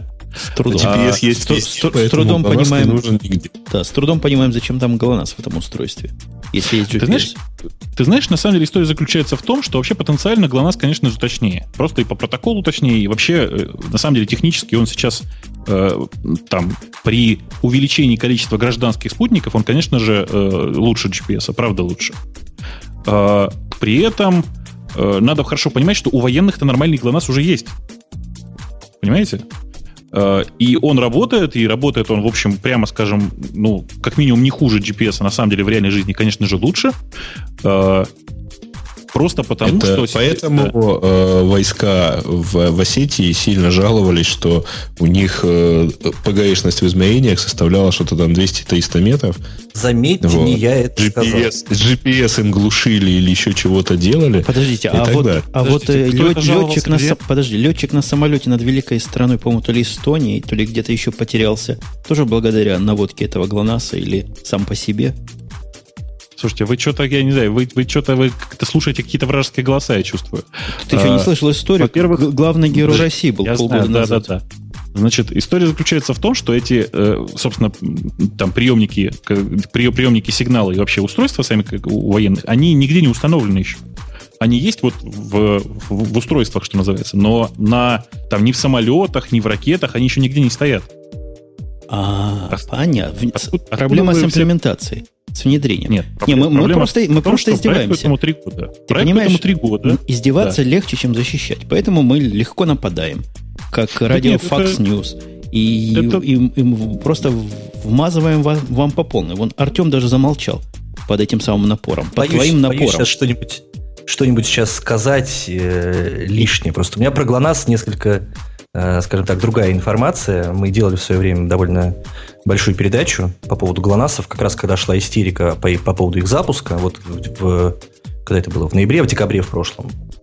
Вот. Mm-hmm. И уже тогда, в общем, нам рассказывали люди, которые занимаются разработкой, там, отвечают по части за всю эту систему, вот, что она, в общем, прямо скажем, не фантастически хороша. Э, значит, о фантастической хорошести технологий вообще, я, я готов сказать, что вообще все технологии, которые сейчас существуют, они все ужасны.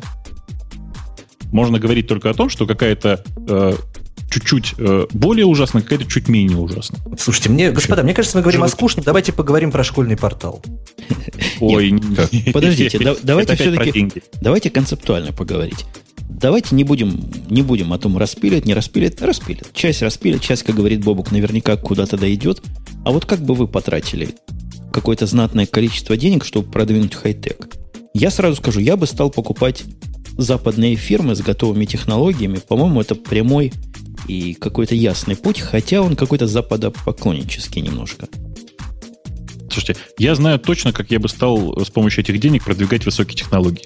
Я бы купил остров, и там бы организовал нормальные, хорошие лаборатории. Все, больше ничего не надо. Ну и, соответственно, как бы обеспечил этими деньгами зарплату тех, кого я буду приглашать в эти лаборатории.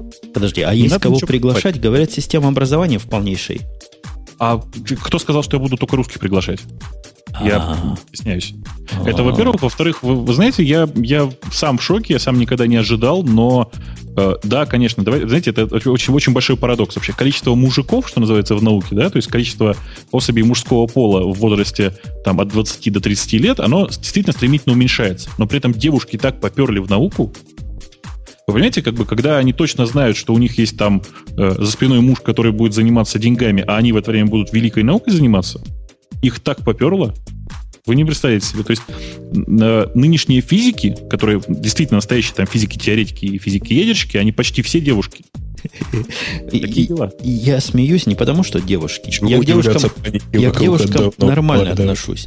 Но вот в результате вот этих наших антироссийских разговоров я получил как раз первую реакцию. Один из слушателей, не слушатель, Джабер мне прислал от одного из слушателей, ваша авторизация была удалена.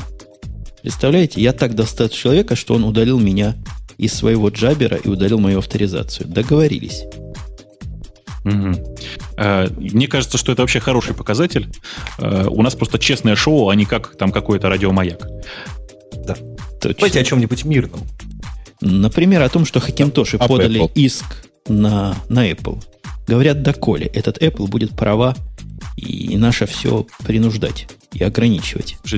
Я, я точно знаю, у меня есть заготовленная фраза про это. Помните, вот э, рок против наркотиков, да? Пчелы против меда. Вот это как раз оно. Хакинтошники против Apple. Я, я в восторге вообще от всей этой истории. А, она на самом деле э, с юридической точки зрения не смешная, потому что, как э, говорят тут некоторые там юридические всякие аналитики, у этой самой компании PsyStar, которая подала суд в суд на Apple, действительно есть некоторые шансы Э, выиграть это дело. А дело формулируется так, э, считается, что вообще они подали очень хитро, они подали два иска на самом деле уже сейчас. Э, один из которых гласит, что компания Apple собственно говоря, не, не, не, не дает людям нормально пользоваться своим продуктом, мотивируя это якобы нарушением лицензии, а на самом деле э, никакого нарушения лицензии нет. Второе, а второе, это, понятно, антимон, антимонопольное дело о том, что вот у них есть некоторый ресурс под названием э, операционная система, который они э, накрепко, накрепко привязывают к какому-то там другому ресурсу под названием железо. Э, результат как бы мы пока будем ждать, я думаю, там в течение примерно месяца, потому что пока компания Apple молчит.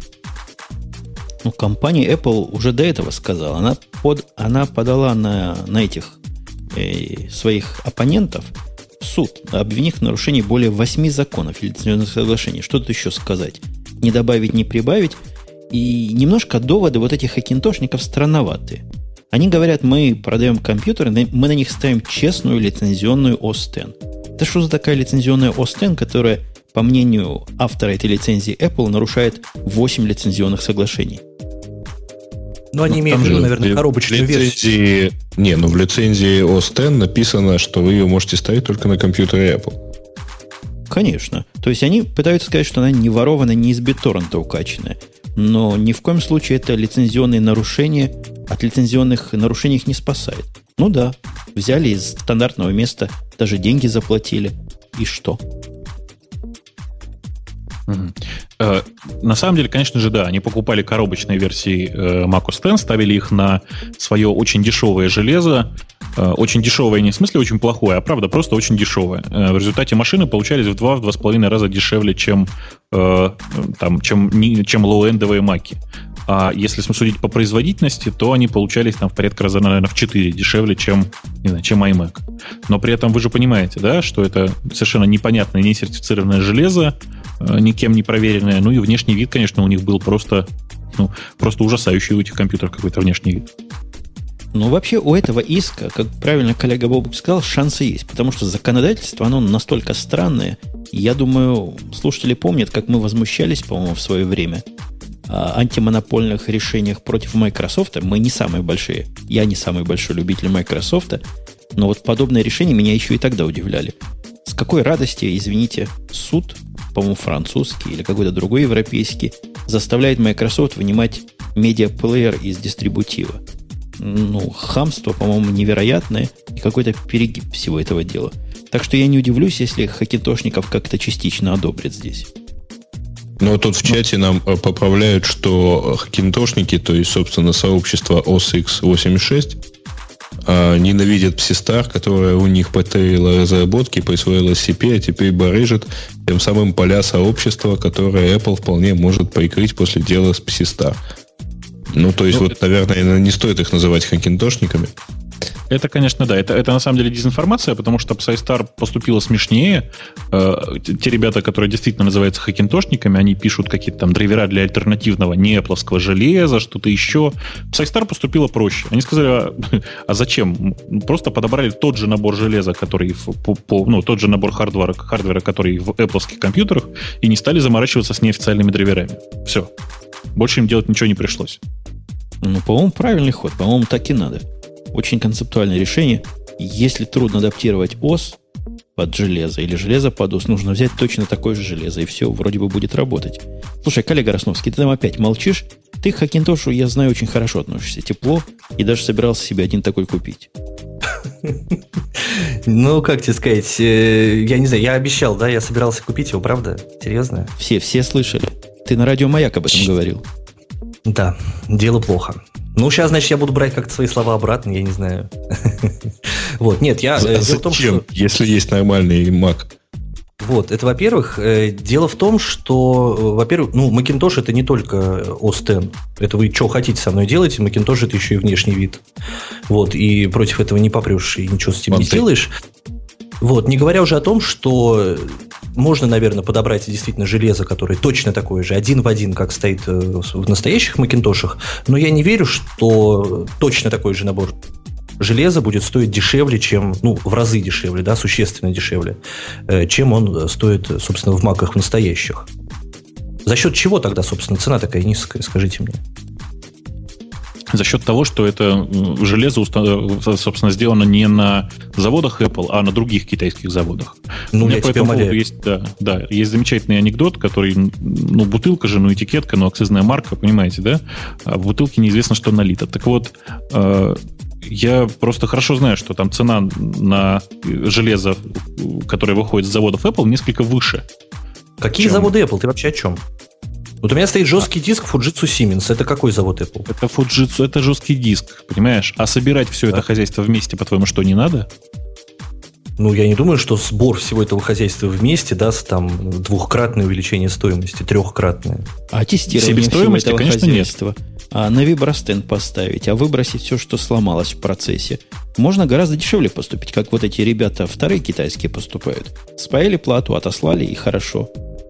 Не просто, не просто так Apple не так часто ломаются, как могли бы. Но, видимо, есть какая-то причина. Да нет, ну вот именно поэтому я не что... люблю Хакинтоши. В этом, в этом вся штука нельзя что... сделать. Да, да. Говори, говори, говори. Нельзя сделать точно такой же компьютер, как э, настоящий оригинальный Mac, сделать его втрое дешевле и точно таким же клевым. Просто нельзя и все. Это Где-то они народ... в это не хочешь Где поверить. Я... Потому что сразу твои понты упадут. Если в три раза дешевле можно такой же купить, то все вы макинтошники просто полнейшие лохи, платя вот эти сумасшедшие деньги.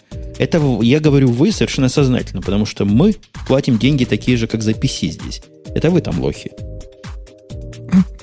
Эм. Да ты знаешь, в общем, мы тоже платим э, близкие деньги, потому что те же самые там iMac хороший, мощный стоит, наверное, там тысячи две долларов. Ну, в общем, хороший, большой там high-end компьютер на базе PC стоит, наверное, те же 2000. Ну, Бобок, ты меня сейчас слышишь? Бобок? Да, да, да, да. да Я да. предлагаю прямо сейчас, прямо сейчас, вот в 20 часов, в смысле в 0 часов 28 минут по Москве начать операцию по принуждению Путуна к снижению цен на Apple. Легко. Он не может, он не, он не может, он, понимаешь, он, он не Apple, собственно. У него нет выбора. Либо, либо он что-то сделает с этим, либо мы придем и устроим операцию по принуждению. Ты понимаешь, мы не можем его принуждать. Он вообще у него, он резидент, у него, понимаешь, как бы там меня права надо, есть, обязанности. Во, меня надо защищать. Вот когда меня тут начнут обижать, Легенда вы их всех будете принуждать к тому, чтобы Умпутуна не обижали. Угу. Ну хорошо. Потому что российских да? граждан надо защищать везде. Меня, кстати, недавно обидели. Я рассказывал, облили водой. Я удивляюсь, как до сих пор операция по принуждению к необливанию Умпутуна водой не началась. Ну, я думаю, что ее можно просто начинать, а пока вы там думаете, что тоже ответить на этот вопрос, я вам все-таки скажу, что хотел сказать. Почему-то, когда каждый раз, когда люди начинают считать э, цену хардвера э, там какого-нибудь устройства, все время забывают, что кроме банальных железок, там ведь еще огромное количество других вложений. Например, э, вспомните, какое количество рекламы в свое время делала Apple э, на телевидении, в интернете, везде. Сколько денег Apple вбухивает в рекламу? И вбухивает ее там нормально, целенаправленно. Я думаю, что ну, десятая часть бюджета туда точно уходит всей компании на, на рекламу, если не больше. Почему-то при э, расчете цены изделия никто про это не думает, что тут еще кто-то рекламу какую-то давал. Э, и как результат получается довольно странное, потому что, ну, как, конечно же, некоторые, если взять, э, не знаю, какой-нибудь iMac и собрать, попытаться собрать его дома на коленке, то получится в 10 раз дешевле. Ну, не в 10, в 5. Причем я уверен, что я чисто внешне могу, наверное, сделать не хуже. Правда, оно будет из картона, а не из пластика, но тем не менее. Подожди, подожди, а, подожди. Тут не да. то, что собрать. Его разобрать тут задача. Ты пробовал iMac разбирать? Пробовал, ужасно. Страшное дело. А ты говоришь собрать такой. Ну, я же не точно такой, понимаешь? Такой же, только из картона. Ну да, да. Вы, кстати, видели, что цены вот эти на, на соневские, э, то, тоже моноблочные компьютеры выше, чем, чем на iMac? Я, я просто поражен необычайно. Как они до этого додумались? Э, я замолчал, потому что я тут как раз под, под тему вот этого, о том, о чем ты говоришь, у нас была, угу. у нас была связочка. Вышел телефон такой, не телефон, устройство такое, которое называют истинным убийцей айфона. И вот когда я гляжу на это, вы видите эту тему, господа? Я ее наверняка это... вставил куда-то. Я читал про это. Я даже писал. Это устройство от iRiver, да, по-моему, нет? То, точно, точно, точно. Вот оно выглядит, как будто бы Бобук из картона собирал iPhone. Э, а, а, да, iPhone, мне кажется. Нет, это Бобук из картона бы так не смог. А вот Столер, как Столер, говорю, молодец, фрезер Вася на заводе э, из э, там чугуниевой заготовки, по-моему, вполне мог бы. Вы видите эту, эту тему, господа ведущие? Если кто-нибудь может дать ссылку в студию, было бы круто, конечно. О, я ее нашел. Первый настоящий iPod Killer. Сказано здесь. И я даю эту ссылочку. Вот она. Так вот, действительно, он выглядит как сделанный фрезой. Но в то же время есть в нем какая-то даже не элегантность, как я люблю говорить, танка, какая-то... Он похож на боевую машину пехоты. Вот примерно такой строгий, ровный, квадратный. Он знаешь, на что похож? На ноутбуки от э, Lenovo, которые бывшие IBM. То, что, то, что мы с тобой так любовно называем инженерный дизайн. И, Ну, да, есть что-то такое в нем. Согласитесь, есть в нем какая-то привлекательность. Я не скажу, что это убийца, но во всяком случае, по сравнению со всем остальным от iRiver, что выглядело вообще никак. Вы можете вспомнить дизайн от iRiver? Могу. Ну, честно Моя говоря... память хорошая, но ничего хорошего об этом дизайне я вспомнить не могу. Вот. Вот, вот этот хотя бы как-то вспоминается. Какая-то круглая штуковина сверху, какой-то он квадратненький такой, какой-то он своя, своеобычный.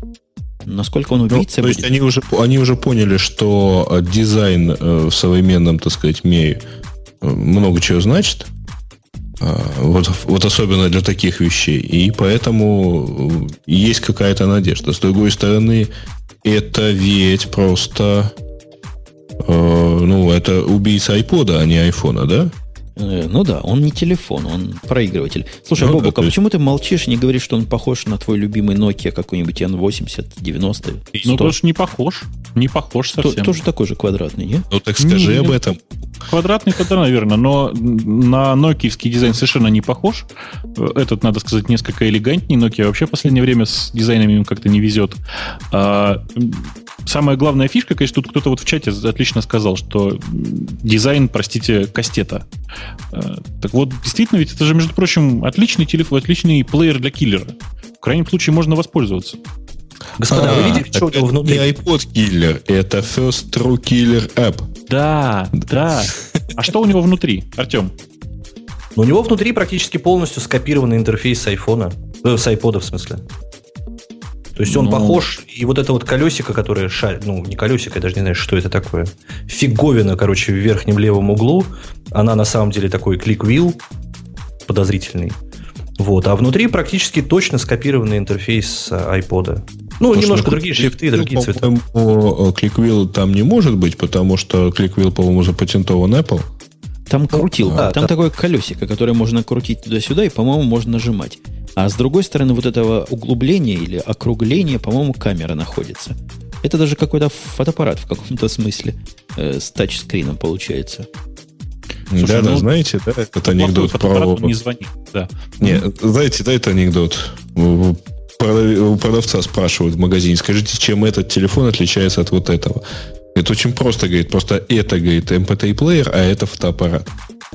Ага. Третий раз ты рассказываешь нам этот анекдот. Э, я Нет. уже наконец-то выучил. Да. А, второй, прости. Хорошо, извиняюсь. А, Какой Бобук сегодня злой. Мы тронули Яндексов... Я не злой, я добрый. Яндексовский логотип. Он, смотри, смотри, он разогнался смотри, на Сновском и планирует дальше, похоже. Я да. не планирую, я просто лечу. А, собственно, устройство-то, оно само, само по себе очень забавное. И действительно, я наконец-то посмотри, досмотрел этот ролик. Мне кажется, что вполне себе устройство имеет право на существование для тех, кто любит iRiver, а у нас в стране вообще таких достаточно много. У нас любят iRiver, по большому счету. А, это очень такое забавное устройство. И если оно выглядит, если оно весит столько же, насколько оно выглядит, а по внешнему виду там грамм 400 как минимум, а, то это просто отличное, правда, устройство, и оно должно быть совершенно неубиваемое, если оно, правда, железное. Что очень похоже на железное. А, я бы, честно говоря, купил, причем купил бы просто, чтобы, ну, простите, положить в мотоцикл.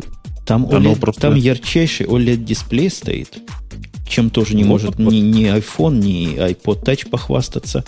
16 гигабайт на борту сториджа. Вполне достойные характеристики. Трехдюймовый вот этот дисплей у него – и, и маленькое. Оно по сравнению на картинке, по сравнению с iPhone, iPod Touch, оно несколько меньше размером, потому что экран меньше. 3,3 против 3,5, по-моему. Несколько толще, ну вот так плюс-минус одно и то же. Короче говоря, вполне любопытное устройство, что даже удивительно, на мой взгляд, от iRiver увидеть с каким-то инновационным даже интерфейсом. Я в магазине, когда увижу такую, поиграюсь, покручу, конечно, покупать не буду, но любопытно поглядеть. Я согласен с Бобуком, что-то в этом есть. Слушай, а у тебя тоже какие-то неприятные ассоциации с iRiver, да? У меня с iRiver самые неприятные ассоциации. Все мои попытки подружиться с iRiver заканчивались полнейшим фиаско. Первый раз это был какой-то iRiver T80, который, оказывается, принципиально не подключался вообще ни к чему, кроме Windows Media Player. Вообще ни к чему. То есть ему надо ага. было сертифицированный медиаплеер, и только через него можно было обмениваться. Ни диском, ни какими другими изысками он не виделся. Потом я купил более другой iRiver, который Эдам Карри посоветовал для записи выездных шоу. Это был просто какой-то кошмар и ужас. интерфейс с тремя кнопками, которые десятипозиционно-ситуационные. Такую голову надо было иметь, чтобы найти, чего там нажать. Это страшное дело. Больше неинтуитивности я вообще не видел в плеерах, потому что на этом я покончил с iRiver навсегда. У меня забавная идея. Знаете, довольно популярны до сих пор на некоторых продуктах такие э, наклеечки, там, Design for, не знаю, Windows XP. Э, предлагают такие же, только красненькие, и раздавать их просто энтузиастам, наклеивать на продукты, которые работают только с Windows. Типа, внимание, дизайн for Windows XP. Ну, знаешь, как так? И череп и кости. Да, не просто для Windows, а именно для защищенных композиций от Windows Media Player. Ну да ладно, у них там есть разные модели сейчас, просто я человек традиции. Если меня кто обидел, я к нему больше не приближаюсь. Вот так я к iRiver с тех пор не приближаюсь. Хотя на этот, конечно, посмотрю.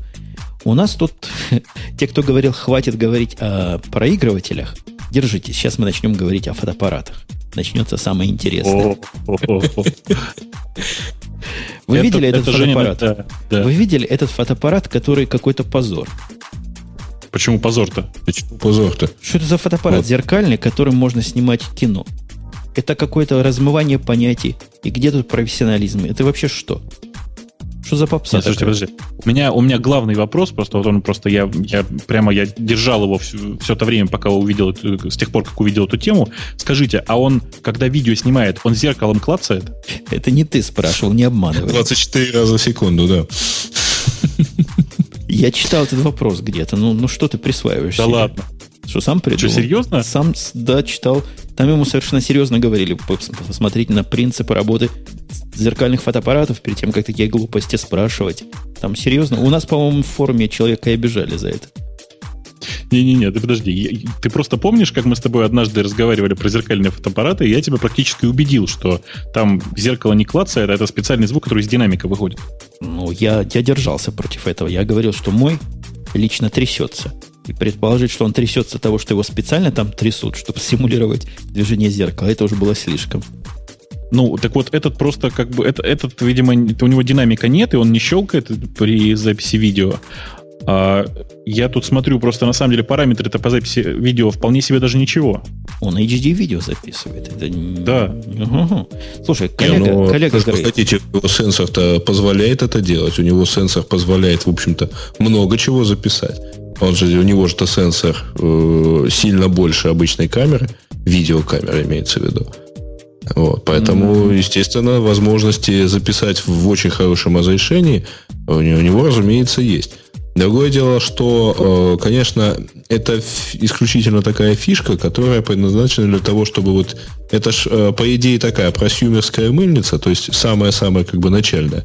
Поэтому она предназначена для того, чтобы, если человек вчера пользовался там стандартной мыльницей, которая, э, в которой этот режим есть, чтобы он вот как бы не задумывался, а вдруг, если я захочу записать видео, а на зеркалке у меня этого не получится, ну вот тебе, дорогой товарищ, зеркалка с возможностью записать видео. Слушайте, хорошая вот. у Никона просюмеровские модели. 1300 долларов. Я вот только хотел сказать, да. Полтора килобакса просюмерская модель. Не, ну Ничего это, в общем-то, Товарищи, а вы не помните, что а, Кэноновская самая-самая такая начальная зеркалка, когда это был, по-моему, 350D, он в районе тысячи стоил. Подождите, То есть там у уже меня, у меня минус. в магазине за углом я вчера видел А200, любимая моей Sony, стоит, по-моему, 499 долларов, правда, без объектива. Но кто понимает, тот без объектива покупает. А здесь ну, а кто понимает? Кто, кто я а речь идет о первой, о начальной как бы вещи. На начальной зеркалке. Ее всегда обычно с китовым покупают. С китовым ну, объективом. Китовый Жень, объектив скажу... стоит 120 долларов сам по себе. Купить его, вот это 130 долларов стоит. Уже, уже дешевле получается ужас.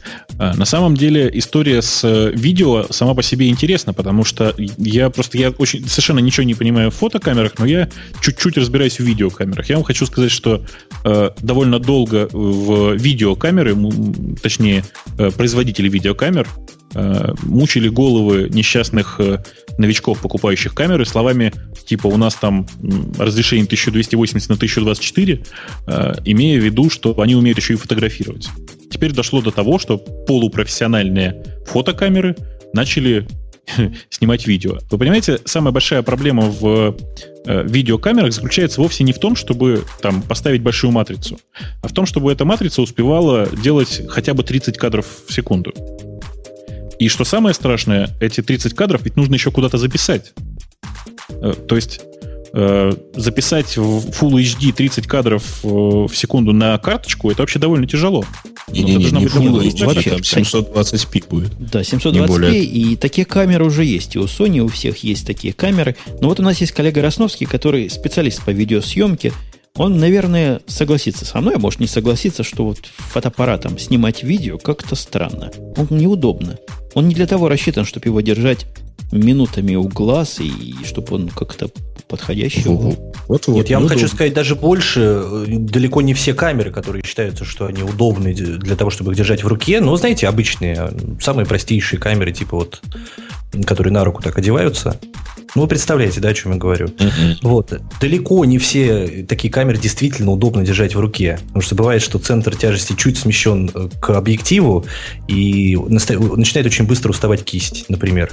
Вот. А это приводит к дрожанию, которое ничем нельзя снять, никакими там внутренними наворотами. Не говоря уже про фотоаппарат, хотя у фотоаппаратов я, честно говоря, ни разу не снимал такими фотоаппаратами видео. Вот. Подозреваю, что его удобнее держать двумя руками. И в этом может быть даже как раз его какой-то плюс. Но, конечно, это не меняет его предназначение. Мне кажется, надо три органа. Для фотоаппарата этого три органа. То есть голова в виде глаза, прижатая к видоискателю, и две руки, потому что одной рукой такой фотоаппарат не удержишь. Не, ну э, там есть, во-первых, вот это Live View, э, которая, в общем, избавляет от необходимости прижимать его к э, глазу постоянно.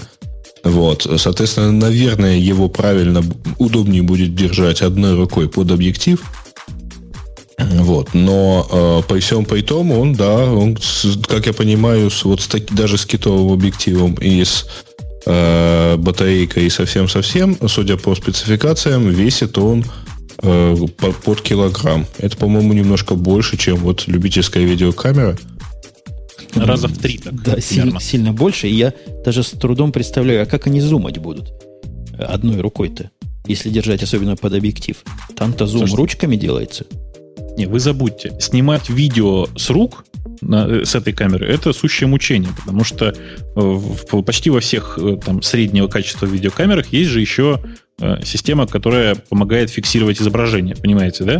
Причем там в камерах попроще она электрическая, в смысле такая софтварная, в камерах посложнее она, она оптическая, и, собственно, это довольно большая часть стоимости видеокамеры.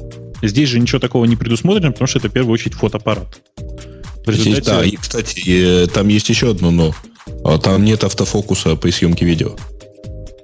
Ну, тем более. А, если еще учесть, что большая часть современных э, видеокамер имеет как минимум не одну матрицу, а, то в данном случае мы понимаем, что это вообще чистой воды профанация. Такая же профанация, как делать фотографии с помощью видеокамеры.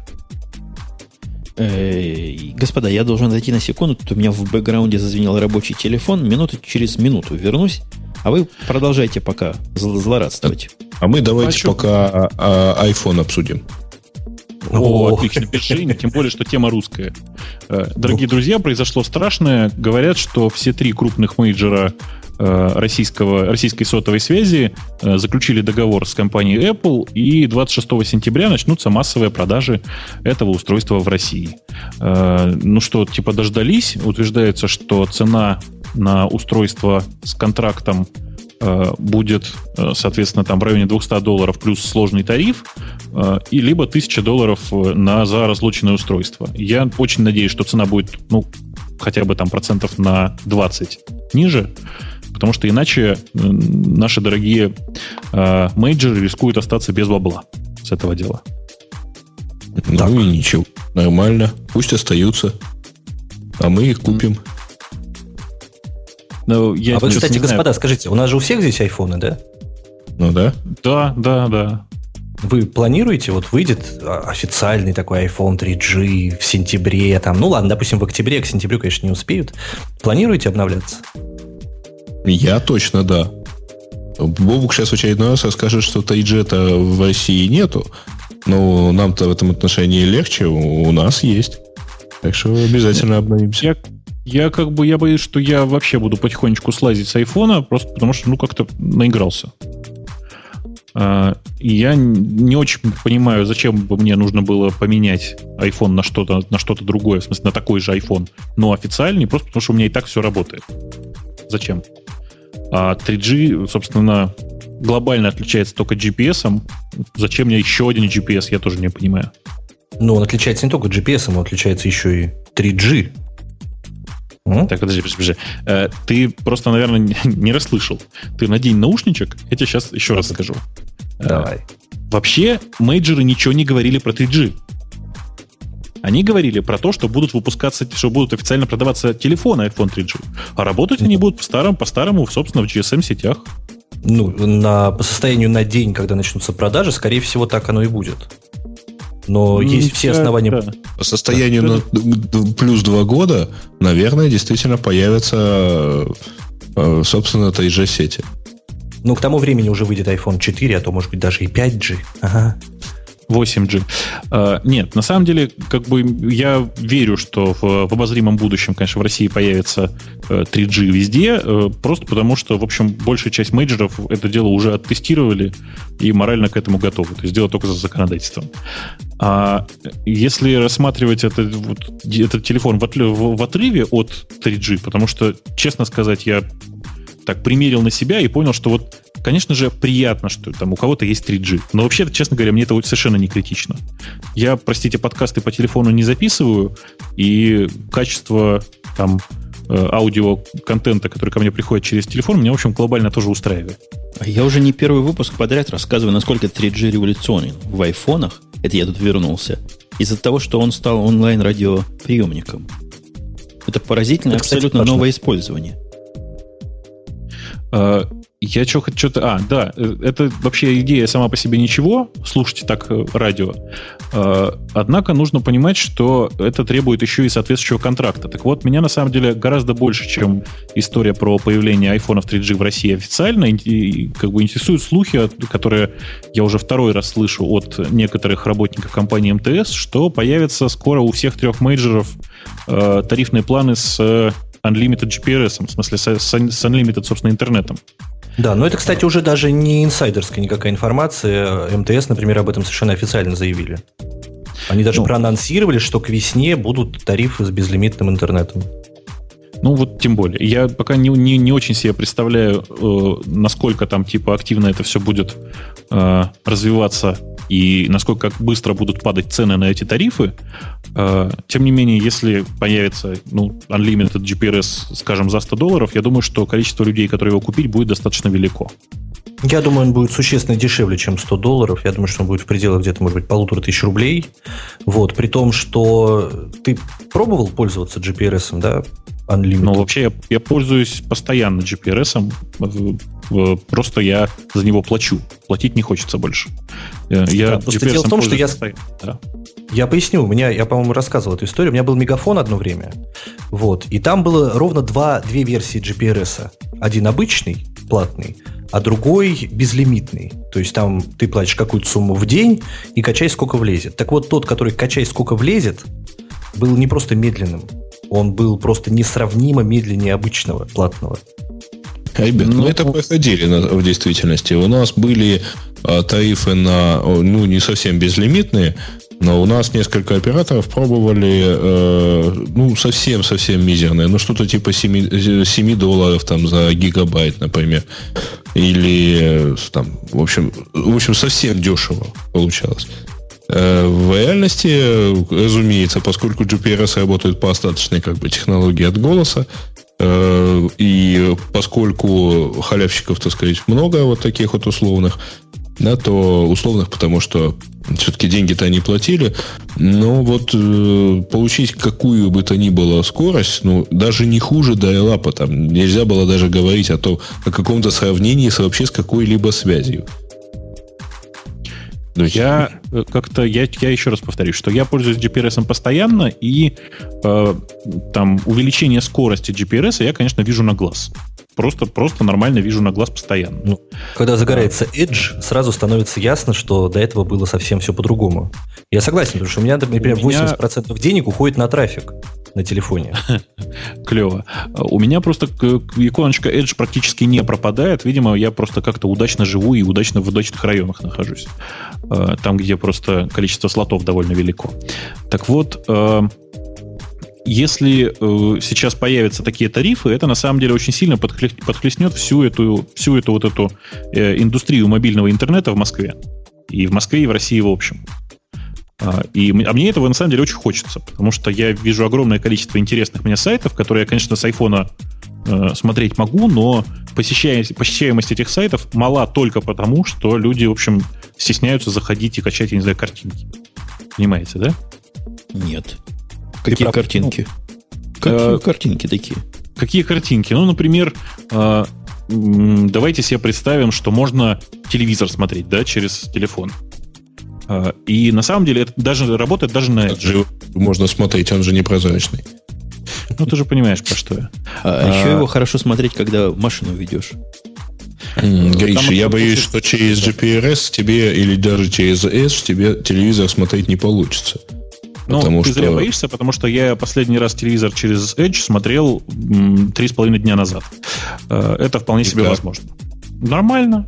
Ну, просто frame rate не очень велик. Это да. Три кадра Но при этом в секунду? Же... Нет, наверное, кадров там 6-7 в секунду. Вы же понимаете, что, во-первых, экран маленький. То есть, на самом деле, не нужна великая пропускная способность. А, во-вторых, э, ну, в общем, есть технологии для этого. А, так вот, э, никакой проблемы смотреть действительно так телевизор нет. Вопрос только в трафике. А, если, если сейчас э, окажется, что, собственно, с трафиком никакой проблемы нет, то, э, собственно, никакой проблемы, соответственно, не возникает, и люди, которые доставляют видеоконтент на мобильные телефоны, начинают потихонечку обогащаться, понимаете? Ну, Что-то, мне кажется, про видеоконтенты через, через чур, через чур оптимистично смотришь. Это я бутылку пива взял, но мне язык завернуло немножко. Ну, не, не видеоконтент интересен на этом телефоне. И даже в европейских странах я читал где-то, он не бесплатный, вот этот трафик. Он какой-то большой кусок дается тебе за даром, а потом за деньги. Покупайте наши американские телефоны, и у вас будет все бесплатно. Это такая реклама была. А почему с вашими американскими телефонами у нас будет все бесплатно? Наш, наш, наш американский контракт покупайте. 30 э, долларов в месяц и качай не хочу. Ну, Меня с, э, хочу. с кэпом после, по-моему, 20 гигабайт, да? Чего после 20 гигабайт будет? Ну, после 20 гигабайт у него начинается или включается лимит. Кто такой сказал? Не? Ничего то такого ли, нет. То ли 20, то ли 30. Ну, точно вот про вот с, этими CDMA-ными планами был в свое время большой шум. На Verizon и Sprint они начинают либо резать скорость, либо просто там тебе звонят и начинают предупреждать, что нехорошо бы.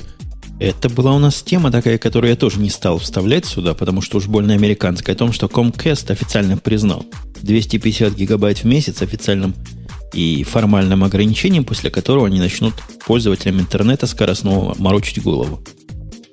250 гигабайт? Да-да, в месяц. А средний канал при этом у пользователя какой? Ну, зависит от того, где ты находишься. Мегабит, у меня канал 25-30 мегабит. Слушай, ну, 30 мегабит, знаешь, торрентов накачать и потом их раздавать 250 гигабит легко. 250 Нет, гигабайт. Безусловно, легко. У нас сейчас начинают появляться тарифы 100, э, 100 мегабитный канал, 150 э, гигабайт. А потом тебе начинают зарезать э, полосу, у тебя полоса 3 мегабит становится.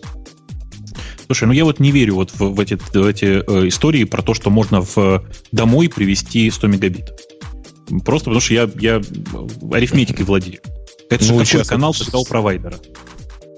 Ну, у провайдера много каналов э, хороших разных. Ну, естественно, что он не даст тебе 100 мегабит там, до Умпутуна, к примеру, да, или там до Японии. Он даст 100 мегабит до себя. Ну, это же понимаешь, мне, мне его и ресурсы совершенно не интересны. То есть мне, мне интересен То есть есть достаточное количество там сайтов и вообще достаточное количество узлов, которые отдают со скоростью 100 мегабит. Но я уверен, что дома я 100 мегабит не получу при этом. Ну что, мне ну, недалеко давай, от дома. Я собираюсь попробовать этот, э, та, э, такие тарифы, и попроб, поп, тогда расскажу. У меня, тут, расскажи, у меня тут коллега да. Бобук недалеко от дома, в конторке в нашей маленькой, то, что, по-моему, называется OC3, то есть та, там, где 150 мегабит. Ну и нормально. В чем проблема-то? А ты уверен, да, что там 150 мегабит тебе приходит? Ну, я пытался связываться с той, с другой частью, угу. с, с другим концом. И близко к такому получалось, да. Вот я, я что-то я прям, прям, прям правда не верю. То есть я знаю, что если есть, ну, я не знаю, там, если есть 10, 15, 20 человек, которые одновременно пытаются качать что-то в 100 мегабит, то чаще всего канал у провайдера забивается. Забивается под ноль. А, ну, что тут, что тут поделать, как говорится. Если представьте себе молодежное общежитие, да, которое подключилось к какому-нибудь э, провайдеру, который обещает 100 мегабит. Какой мы результат получаем? Полностью забитый под ноль канал. И счастливые студенты. О, да, если особенно бесплатный интернет. Э, ну, да, да, не, в нашем конкретном случае пользуются этим каналом, вот этим 150 мегабитным, не люди, а компьютеры. И компьютеров мы знаем, сколько им пользуются. Для людей там отдельный канал выделен, наш целых 4,5 мегабита, им всем хватает. Ну вот я об, об этом и говорю обычно, что 4,5 мегабита в реальной жизни вот есть. А так, чтобы на машину пользователя приходило 100 мегабит, кажется, так не бывает. Ну вот ну, на эту машину, с которой мы с вами говорим, приходит 20 мегабит, когда погода нелетная, и 30 мегабит, когда погода летная. Просто проверено, я качаю и вижу, что такая скорость вполне всегда доступна. Не 100, конечно, но треть от него. Угу.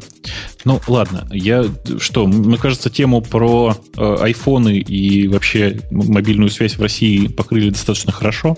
У нас осталось еще, по-моему, парочка телефонных тем, да? Давайте парочка Apple тем все-таки. Про Apple слухи-то ходят. Ура! Новый iPod 9 сентября, и не только от Apple 9 сентября, по-моему, и майкрософтовское событие тоже 9 сентября намечено. Они должны представить революционное нечто, что заменит всякие мыши на свете это скорее майкрософтская тема, но я понял, о чем ты говоришь.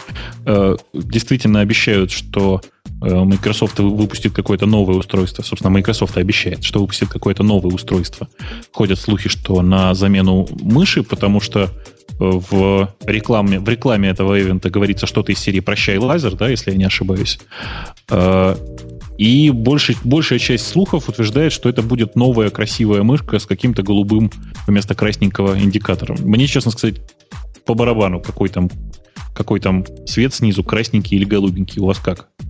У меня мышка вообще не светится невидимо. Вот я ее взял, вот эта лазерная, которая как-то лазера не видно, как он светит. Да, у меня тоже как-то не светится. Так что я уже распрощался с красным светодиодиком давно. Это до Microsoft только дошло. Вот, видимо, как-то так. На самом деле, конечно же, красненький свет там чаще всего есть, его просто не видно. То есть, когда вы поднимаете мышь, он автоматически прекращает светиться. Да а, нет, так, вот, эти, общем... вот эти мышки, которые лоджитековские, которые говорят не красные, а лазерные, они не светятся. Вот я ее передвигаю, поднимаю в полной буквально темноте, ничем она не светится в видимом диапазоне. Ну и хорошо, тем более. Значит, эта голубенькая мышка – это шаг назад. А, тем не менее, я честно скажу, я чаще всего к хардверу, который производит Microsoft, отношусь хорошо. По крайней мере, их клавиатуры были, в общем, неплохие, а некоторые из вариантов мышей ничего. Что? По-моему, и остались, правда, они вот эту вот горбатую клавиатуру перестали выпускать. Вот. Это, это, конечно, плохо. А вообще, да. А что вы... Хор... Я всегда интересовался, какие... У меня был один знакомый, который был Карл, совершенно на всю голову больной. Вот он любил такую клавиатуру. А здесь в студии есть еще такие странные люди, ну, которые ну, кривую клавиатуру ну, любят. Я несколько таких клавиатур использовал. А, именно причем майкрософтовских. У меня, по-моему, три, э, три штуки, по-моему, было в разное время. Артем, Очень удобно. Артем, поддержи меня. Это явно для извращенцев штука. Мне кажется, я здесь с тобой полностью согласен. Мне кажется, что это какая-то очень странная вещь. Но говорят, что они же не с потолка эти клавиатуры взялись. Говорят, что они очень удобные. очень удобно на них располагать руки, они не устают. Они действительно очень удобные. И туда на них синдрома не будет. Единственное, что неудобно на них делать, это набирать одной рукой, поскольку расстояние больше через город перелетать переходит рукой. Двумя руками на них работать идеально. Но одной рукой вообще набирать не концептуально, да? Как и одним пальцем, даже двумя пальцами на разных руках, это неправильно, как мы знаем. Вот. Но тем не менее, я не знаю, по крайней мере, они некрасивые. Вы меня извините, конечно, вот, но они некрасивые. Вот. Что же касается мыши, я вообще, честно говоря, в шоке, что эта тема здесь оказалась, потому что это, конечно, чертовски революционно. Мышь с зеленой лампочкой. Синий. Синий. Синий. Синий. Вот, следующая революция будет мышь с зеленой лампочкой, поверьте. Я неспроста оговорился. Вот, по-моему, это смешно. Извините, конечно, мышь... Ага. Мышь. Если бы эта мышь Дело. была в, там, со встроенным, я не знаю чем, там, со встроенным э, каким-нибудь сканером отпечатков пальцев или сканером там рукописного текста, я бы еще понял, что это действительно тема для разговора. А мышь с голубенькой лампочкой, по-моему, это смешно. Так в графическом зале, в графическом зале мышь белая. Слушайте, мы обсуждаем опять то, чего не знаем. На самом деле, это слухи о том, что будет представлена новая мышь. Может быть, там вообще не мышь будет, а черти что, а сбоку бантик. Хочу да. напомнить, что мы э, делали переход на тему про Apple.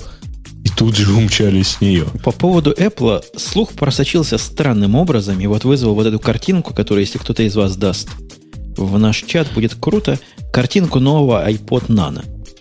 А, просочился слух от производителя какого-то очень китайского чехлов, который сделал нечто странное, я подозреваю заводской брак – какой-то удлиненный чехол. Мне кажется, их станок просто разладился.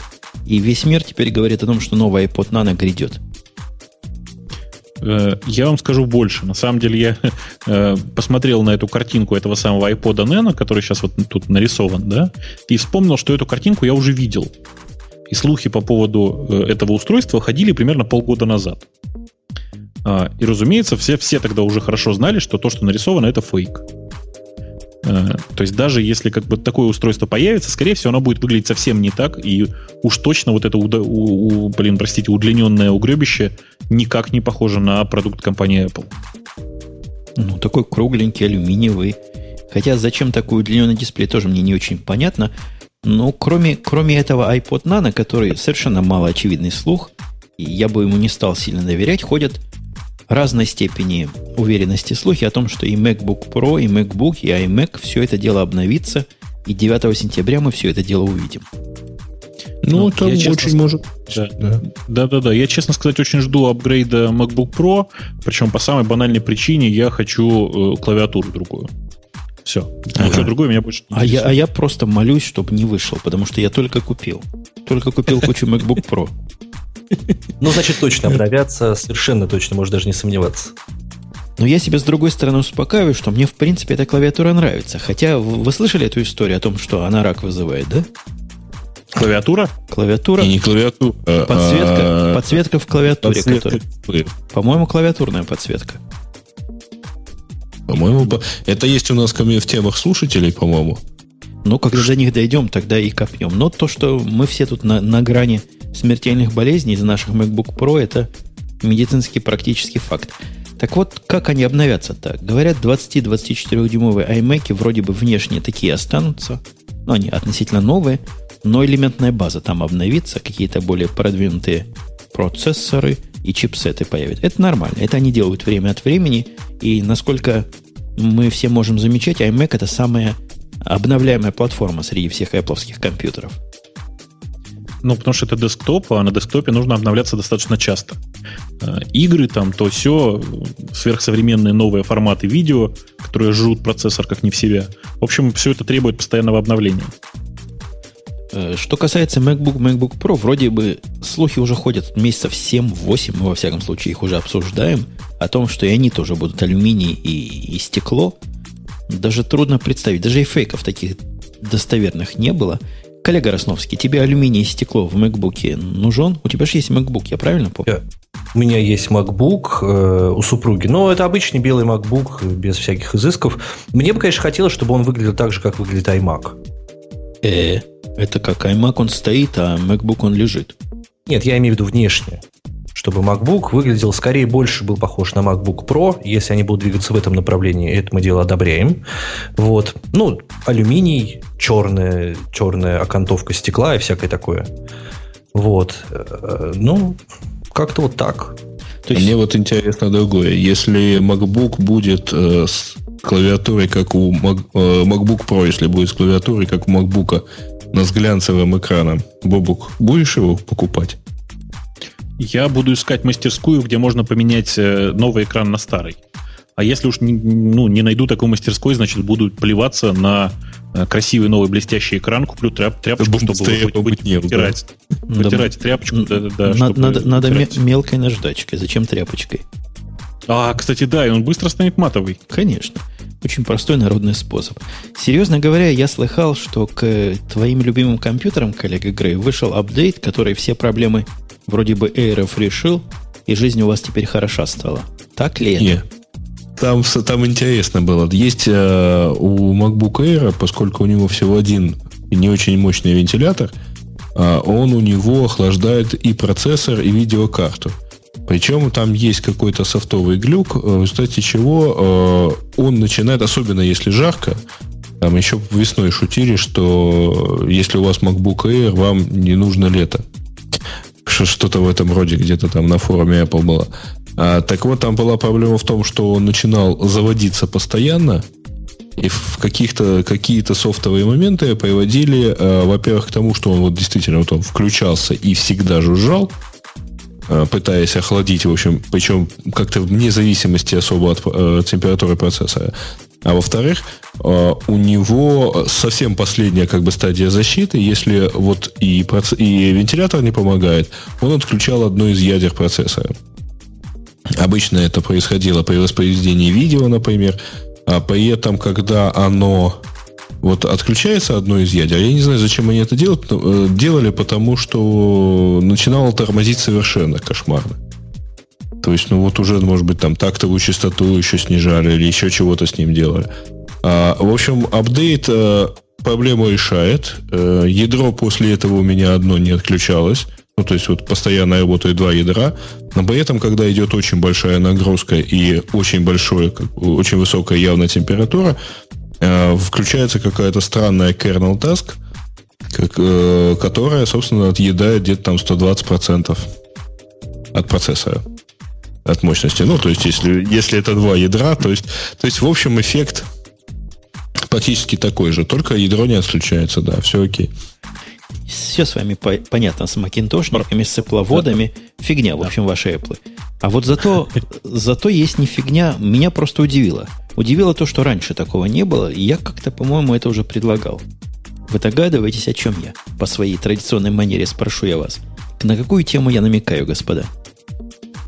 Ну, что, mm-hmm. опять про MacTouch, да? Нет, я говорю про GPS-навигатор, который называется Travel Pilot. А, да, классная штука. И который... То я правильно понимаю, что там стоит видеокамера, да? Там стоит, видимо, с другой стороны, с противоположной стороны которая туда в стекло смотрит, он же на, на стекло монтируется или возле стекла, стоит простая видеокамера, которая накладывает картинку на карту. Решение просто просилось, по-моему, от рождения. Удивительно, что раньше они такого не делали. Слушайте, ну там не так все просто, потому что э, оно как бы еще, видимо, пытается и как-то анализировать это изображение, иначе получится черти что. А, дело в том, что больше, большая часть современных навигаторов, она вообще нифига не успевает за тем, как ты перемещаешься по дороге и пытается как-то прогнозировать твою скорость. Если эта стрелочка, показывающая мне, в какой поворот повернуть, будет постоянно скакать по экрану туда-сюда, знаете, меня будет раздражать. Подождите, подождите, подождите. А что значит не успевает? У меня том-том навигатор один из простых моделей, он показывает поворот до того, как я к нему подъезжаю, и довольно близко Правильно. к нему. То есть, когда я проехал уже предыдущий, чтобы я не ошибся, но к этому подъезжаю, он говорит. Точно так же можно и здесь показать. А, он говорит, а ты слушаешь. А если ты попытаешься смотреть на экран все это время, э, что я тебе, кстати, делать не рекомендую, потому что можно, в общем, впилиться нехило. Так вот, если пытаться при этом смотреть на экран, то становится заметно, что вообще он прогнозирует э, твое перемещение довольно плохо. То есть, на самом деле, э, собственно, GPS, когда он, собственно, изготовлялся, он на самом деле не был рассчитан на то, чтобы идеально отслеживать перемещение. То есть он вообще был для точечных замеров. Э, поэтому, в общем, такая ситуация. Не, ну да, конечно. GPS, видимо, с разными умами. Вот на тот GPS, который у меня из машины украли, я ругался, как у него ум иногда пропадает, когда я стою на повороте. Он теряется от того, что машина перестала ехать. И начинает крутить горизонт вправо, горизонт влево. Это том-том в смысле хорош. От того, что не глючит, а вот Travel Pilot от какой же компании-то? Блаупункт. Я такой даже не знаю, ни разу в магазине не видел. Ну, Он... потому что это немецкая компания. А, Ты он... что, это монстр буквально, там, динозавр, э, всякого рода там автомобильной техники. Так вот он покажет просто картинку, если вдруг кто еще из слушателей не понял, картинку того, что вы видите глазами, и на нее наложит всякую навигацию, стрелочки, и, и покажет, где вам поворачивать. Идея крутейшая. Гораздо, по-моему, круче, чем то, что мы раньше обсуждали, когда стрелочки вводятся на лицевую панель на стекло лобовое практически вашего автомобиля. Ну, это ну, тут масса, на самом деле, будет проблем. Можно я выступлю, да? Да, да, да. Во-первых, во-первых, камеру нужно будет крепить на автомобиль, конечно, а не сзади этого устройства. Потому что я не знаю, как вы, господа, кто ездит с GPS-ами. Вот, лично я, когда сижу за рулем, э, устройство GPS, навигации, оно повернуто ко мне боком. То есть оно не параллельно стеклу прилеплено. И оно не смотрит вовсе даже вперед, оно смотрит совсем даже в бок. Вот. И более того, в зависимости от того, как падает солнце, мне приходится его крутить. Поэтому в него камеру встраивать совершенно бессмысленно и бесполезно. Вот. Это раз. То есть э, к нему должна прилагаться еще и камера для крепления на машину каким-то образом. Вот. А во-вторых, вот здесь на картинке такая идиллическая ситуация, когда абсолютно пустой город после ядерной бомбардировки, наверное. Вот. А теперь представьте, что э, здесь, предположим, еще там полтора десятка машин, все они ездят. Что будет делать эта стрелочка, скажите мне? Куда она будет показывать? Ну, да стрелочка Где? показывает... Это у коллеги Бобука предположение, что стрелочка по картинке привязана. Мне кажется, стрелочка абсолютно ни к чему не привязана. Вот такая стрелочка будет, пока вы не повернете. Все точно так же, как на обычном приборе, только, только на картинку наложено. Э, с камеры взято. И все. Никаких тут тонкостей, поверх... мне кажется, нет наложена она поверх автомобилей, значит, да, там поверх всяких других вещей. Ну да, будет прямо поверх автомобиля стрелочка. Ну, в массе случаев будет понятно, что вот поворот. Не, ну, согласитесь, ну, что-то в этом нет, есть. Удобная штука, это продолжение логическое такое э, 3D-режима, в, в общем-то, в навигаторах, которые, по-моему, очень удобно используются. То есть я, я видел, э, если не ошибаюсь, там западные карты, когда там все нарисовано, э, и даже как бы реальный рисунок домов, э, но это именно нарисованная 3D-карта. Вот. А здесь просто взяли очень просто. То есть, вообще, по сути дела, теперь вообще не надо. Вот есть практически картинка, да, вот такую вырисовывать ничего не надо. Можно только, ну, правда, единственное но, а, это актуальность этих карт. Вот она там должна быть очень высокая. Актуальность, свежесть. Э, очень хорошо это все теперь надо поддерживать, чтобы вот такой штукой пользоваться.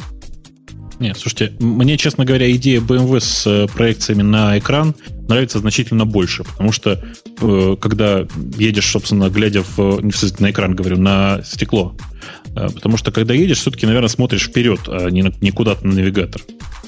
Нет, Гриш, когда едешь, можешь посмотреть и на навигатор. В общем, я думаю, я тут с Артемом соглашусь, у меня тоже навигатор, когда стоит, он стоит чуть-чуть сбоку. И спокойно ты туда смотришь, ну, там, ровно точно так же, как можно посмотреть на экран магнитолы там или на спидометр. То есть, ты же не все время смотришь в, исключительно. В активном городском трафике. Артем, а я правильно понимаю, у тебя навигатор такой, какой, какой у меня украли, да? Из той же самой фирмы. Примерно такой же, да, он мил какой-то. Да-да, по поэтому тебе приходится его вращать. Просто имею в виду, что есть другие навигаторы, которые даже сбоку видно. Не, ну это уже детали, в общем-то. Ну, это, на самом деле это, можно смотреть на навигатор, когда, когда хочешь, можно куда угодно смотреть. Я умудряюсь на шоссе смотреть назад иногда. Это не, на заднее сиденье. Коллега говорит, это не детали. Это, это детали плана по последовательному втапливанию нашего гостя в грязь. Так что тут все, все учтено могучим ураганом. Ой, на самом деле, конечно, я теперь понимаю, откуда такое нездоровое количество аварий вообще кругом. Просто, видимо, у всех начали появляться навигаторы, и все начинают смотреть на них, вместо того, чтобы смотреть на дорогу. Да нет, там все проще. Просто на навигаторах не написано, что сбоку могут мотоциклисты появиться. Слушайте, Ты знаешь, мотоциклисты, они не сбоку и не появиться, а ну, проехать, я понимаю, да.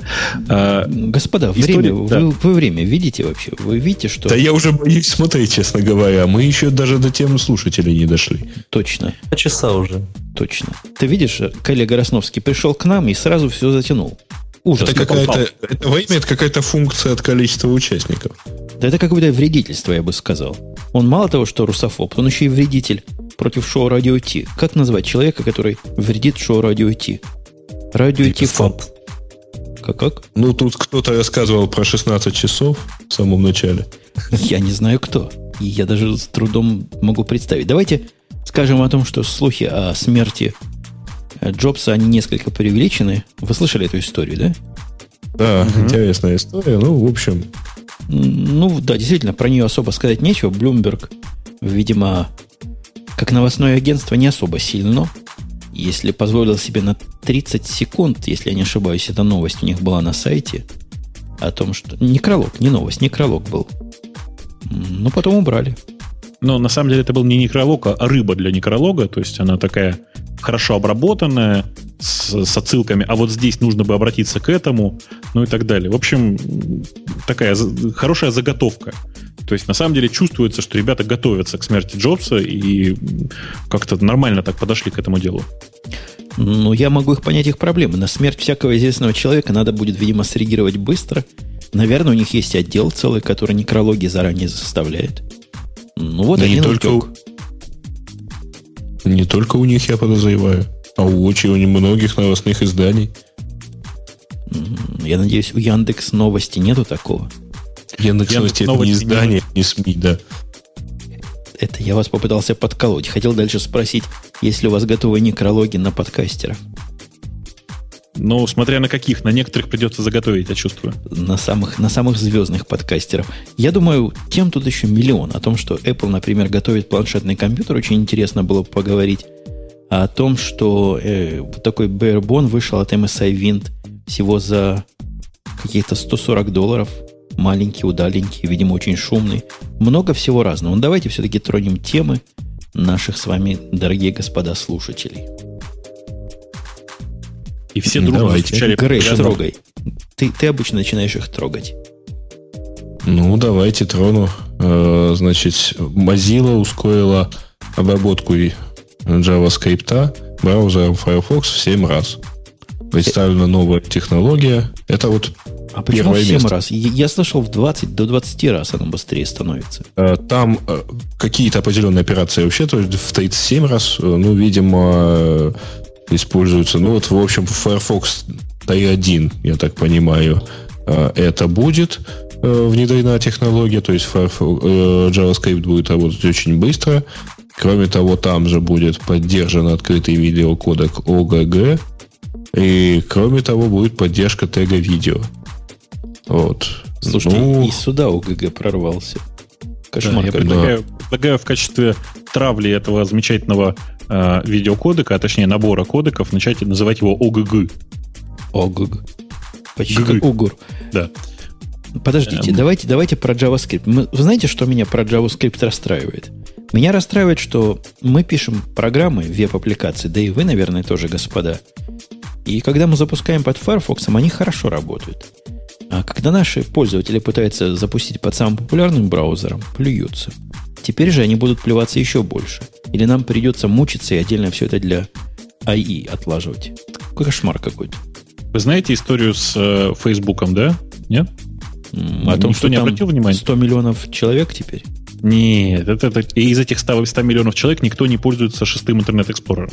История звучит примерно так. Э, у них, у Фейсбука есть две, собственно, темы основных. Новая и старая. Новая очень красивая, аяксовая, она, ну как, относительно новая. На и несколько лет уже, по-моему. Год с копейками, простите. Так вот, э, когда ты пытаешься в IE6 установить эту самую новую тему, она тебе говорит, знаешь, ты попробуй поставь какие-нибудь нормальные браузеры. Вот у тебя на выбор есть Firefox, Flock, там E7, ну и так далее. То есть он предлагает какие-то как бы такие человеческие браузеры на самом деле. Кто у кого-то, по-моему, вызвало, вызвало жуткую истерию, что в списке этих браузеров альтернативных не оказалось Opera, но оказалось Safari для Windows. Но, тем не менее... Кто-то из наших, вообще... наверное, людей. Вот я тоже думаю. В Фейсбуке, не забудьте, 100 миллионов пользователей, да? И всем этим 100 миллионам пользователей настоятельно рекомендуют отказаться от IE6. Тем не менее, IE6 до сих пор самый главный браузер по, по собственно, по количеству установок. Слушайте, наш дорогой гость в, в, в Фейсбуке большой специалист и фанатеет от него. О, да. Ты чего там нашел? Объясни мне. Может, ты еще в детском возрасте, когда новое, новое легко воспринимается? Вот все ведущие, знаешь, которые здесь собрались, удивляются с тебя. Может, ты еще на MySpace да? ходишь? Нет, на MySpace не поддерживаются русские буквы до сих пор. То есть уже много лет. А вот из-за этого ты туда не ходишь. Да, только из-за этого. Я думаю, что никаких сомнений здесь возникать ни у кого не должно. Вот. А что я нашел на MySpace? Я его открыл для себя через iPhone. Мне понравилась программулинка для iPhone. Вот. И, ну, не знаю, посмотрим. Пока тут какие-то люди, которых я знаю, чего-то они тут делают, пишут что-то, добавляют какие-то ссылки. Я недавно понял, знаю. что для меня Facebook это какое-то олицетворение анти-юниксовского пути. В смысле, все в одном? Не настолько все в одном, сильно все разное и все в одном. И оно настолько все разное, и настолько там всего этого разного много в одном, что аж ум за разум заходит. Угу. Я Фейсбуком там периодически пользуюсь, то есть я захожу раз какое-то время, э, и цель у меня простая, посмотреть, что они там новенького придумали обычно. А я захожу в Facebook, чтобы спам удалить. У меня там есть стена, на которой пишут в основном спам. О, надо сходить к Путуну на стену. Слушай, что-то я не подумал, простите. Эм, вот, собственно, вот примерно таким простым образом и происходит, собственно, вживление людей в эту социальную ужасную сеть под названием Facebook э, с глупой идеей э, пойти и нагадить у Путуну на стену, э, как бы смешно это ни звучало, собственно, все обычно и начинается. Ну, там всякое разное бывает. Например, слушатель какой-то или, или читатель меня, или какой-то мой знакомый виртуальный предлагают поучаствовать в каком-то конкурсе по тому, кто быстрее наберет на клавиатуре, а другой предлагает сравнить свои пристрастия музыкальные со мной. Какая-то такая масса всякой ерунды разной, и, видимо, вся эта масса Фейсбуком поддерживается. Ну, у Facebook вообще огромное количество разных приложений, и не все они написаны, собственно, компанией Facebook. А, мы что-то засиделись на JavaScript теме. Кстати, не, Facebook... подождите, подождите, JavaScript да. это корневая вещь. Это революция, вот мне кажется. Если действительно JavaScript ускорила в 7 раз, это удар по всем ну, более шустрым технологиям. Флеши различные, эры и, и, и же с ними. Нет, на самом деле э, там история такая. Там JavaScript, который, собственно, сейчас пытаются внедрить в э, Firefox, я, конечно, могу ошибаться, но, по-моему, это тот самый э, JavaScript, который взят из флеша. То есть это, это, собственно, тот самый JavaScript, который open компания Adobe. Поэтому он, он не может быть быстрее флеша, я тебе уверяю. Ну, я не знаю, я читал, там такое туманное объяснение всего этого дела. Автора, который на Хабре это попытался перевести, закидали и запинали ногами, но на месте автора я бы тоже задумался. Там то ли они анонсируют, что вот эта технология работает предварительной прекомпиляцией кода, то есть какой-то G, JIT, либо какая-то оптимизация раскрытия циклов, какая-то там мудреная оптимизация имеет место быть, из-за этого оно быстрее. Ну, там не суть важна. Главное, что действительно, если э, JavaScript начнет работать там, ощутимо быстрее, не за счет апгрейда существующего железа, а просто ощутимо быстрее, это вполне все в состоянии продвинуть э, появление нормальных веб-приложений, особенно с, э, там, с, с такими технологиями, как Google JIRS, да, оно как бы в состоянии э, работать как, как, как у людей. А вы никуда не вставляете Gears? Не пытаетесь их куда-нибудь интегрировать? Ну, пока нет, хотя идея, конечно, интересная. К сожалению, Gears, как ты понимаешь, далеко не у всех сейчас установлен. Поэтому особенно с ней не поиграешь. Слишком аудитория пока мала. А, вот вы не пошли бы моими стопами, протобаф не начали использовать нигде. Я просто крайне рекомендую, если ищете какой-то простой exchange формат такой. Э, видишь, у нас просто слишком много завязано на XML, э, и отказаться от него не так просто. Ну да, ну да. О, о, ладно, это уже тема отдельная. Насколько протобаф хорош и насколько я его полюбил за последнее время. Что там у нас дальше идет по пользовательским? Ну, мусикам? новый логотип Яндекс мы и так обсудили об, до невозможности. Об, обгадили. Да, да, да, да, да. Так, тут много 17-летия Linux, да. Linux 17-летием. Ну, молодец, Linux. Это близко к нашей первой теме, где мы поздравили open source его праздником. А Linux это его рулевой. Ну да. Google планирует убрать поддержку Bluetooth и GTOX сервиса из Android SDK 1.0. А, хорошая, интересная новость для мобильного устройства в 2008 году. Да-да, передавая, потому что мало времени у разработчиков. Но, может быть, это... Не может быть, наверняка это не концептуальное решение, а технически временное. То есть они концентрируются на той функциональности, которую могут имплементировать, а остальное сделают потом. Я думаю, это чисто тактический ход. Ну, ты же понимаешь, что мобильный телефон э, или смартфон без функции Bluetooth сейчас это, в общем-то, немножко нонсенс. Да нет, там не, не идет речь о том, что уберут поддержку Bluetooth из телефона, а речь идет о том, что они не будут пробрасывать в SDK. То есть нельзя будет писать, писать свои приложения для работы с Bluetooth. А меня-то гораздо больше заинтересовало то, что самый, так сказать, человеческий, самый наш правильный гиковский э, джабер, в общем, не будет поддерживаться больше в андроиде, и всю поддержку э, работы с JTalk оттуда уберут. Да, это тоже очень интересно. Вопрос, зачем э, пишется, что оно вроде бы как не соответствует э, стратегии, э, тех, идеологии сервиса. Совершенно непонятно, э, как это так. Вот мессенджерный сервис, который у компании есть, вдруг будет отсу- не будет присутствовать в мобильной, в чем-то мобильном, который... Ну, это как бы Apple в iPhone бы отказалась поддерживать дотмековские аккаунты. А вы слышали, господа, в Англии, то есть которая Великобритания, запретили рекламу айфона? Слышали эту историю замечательную?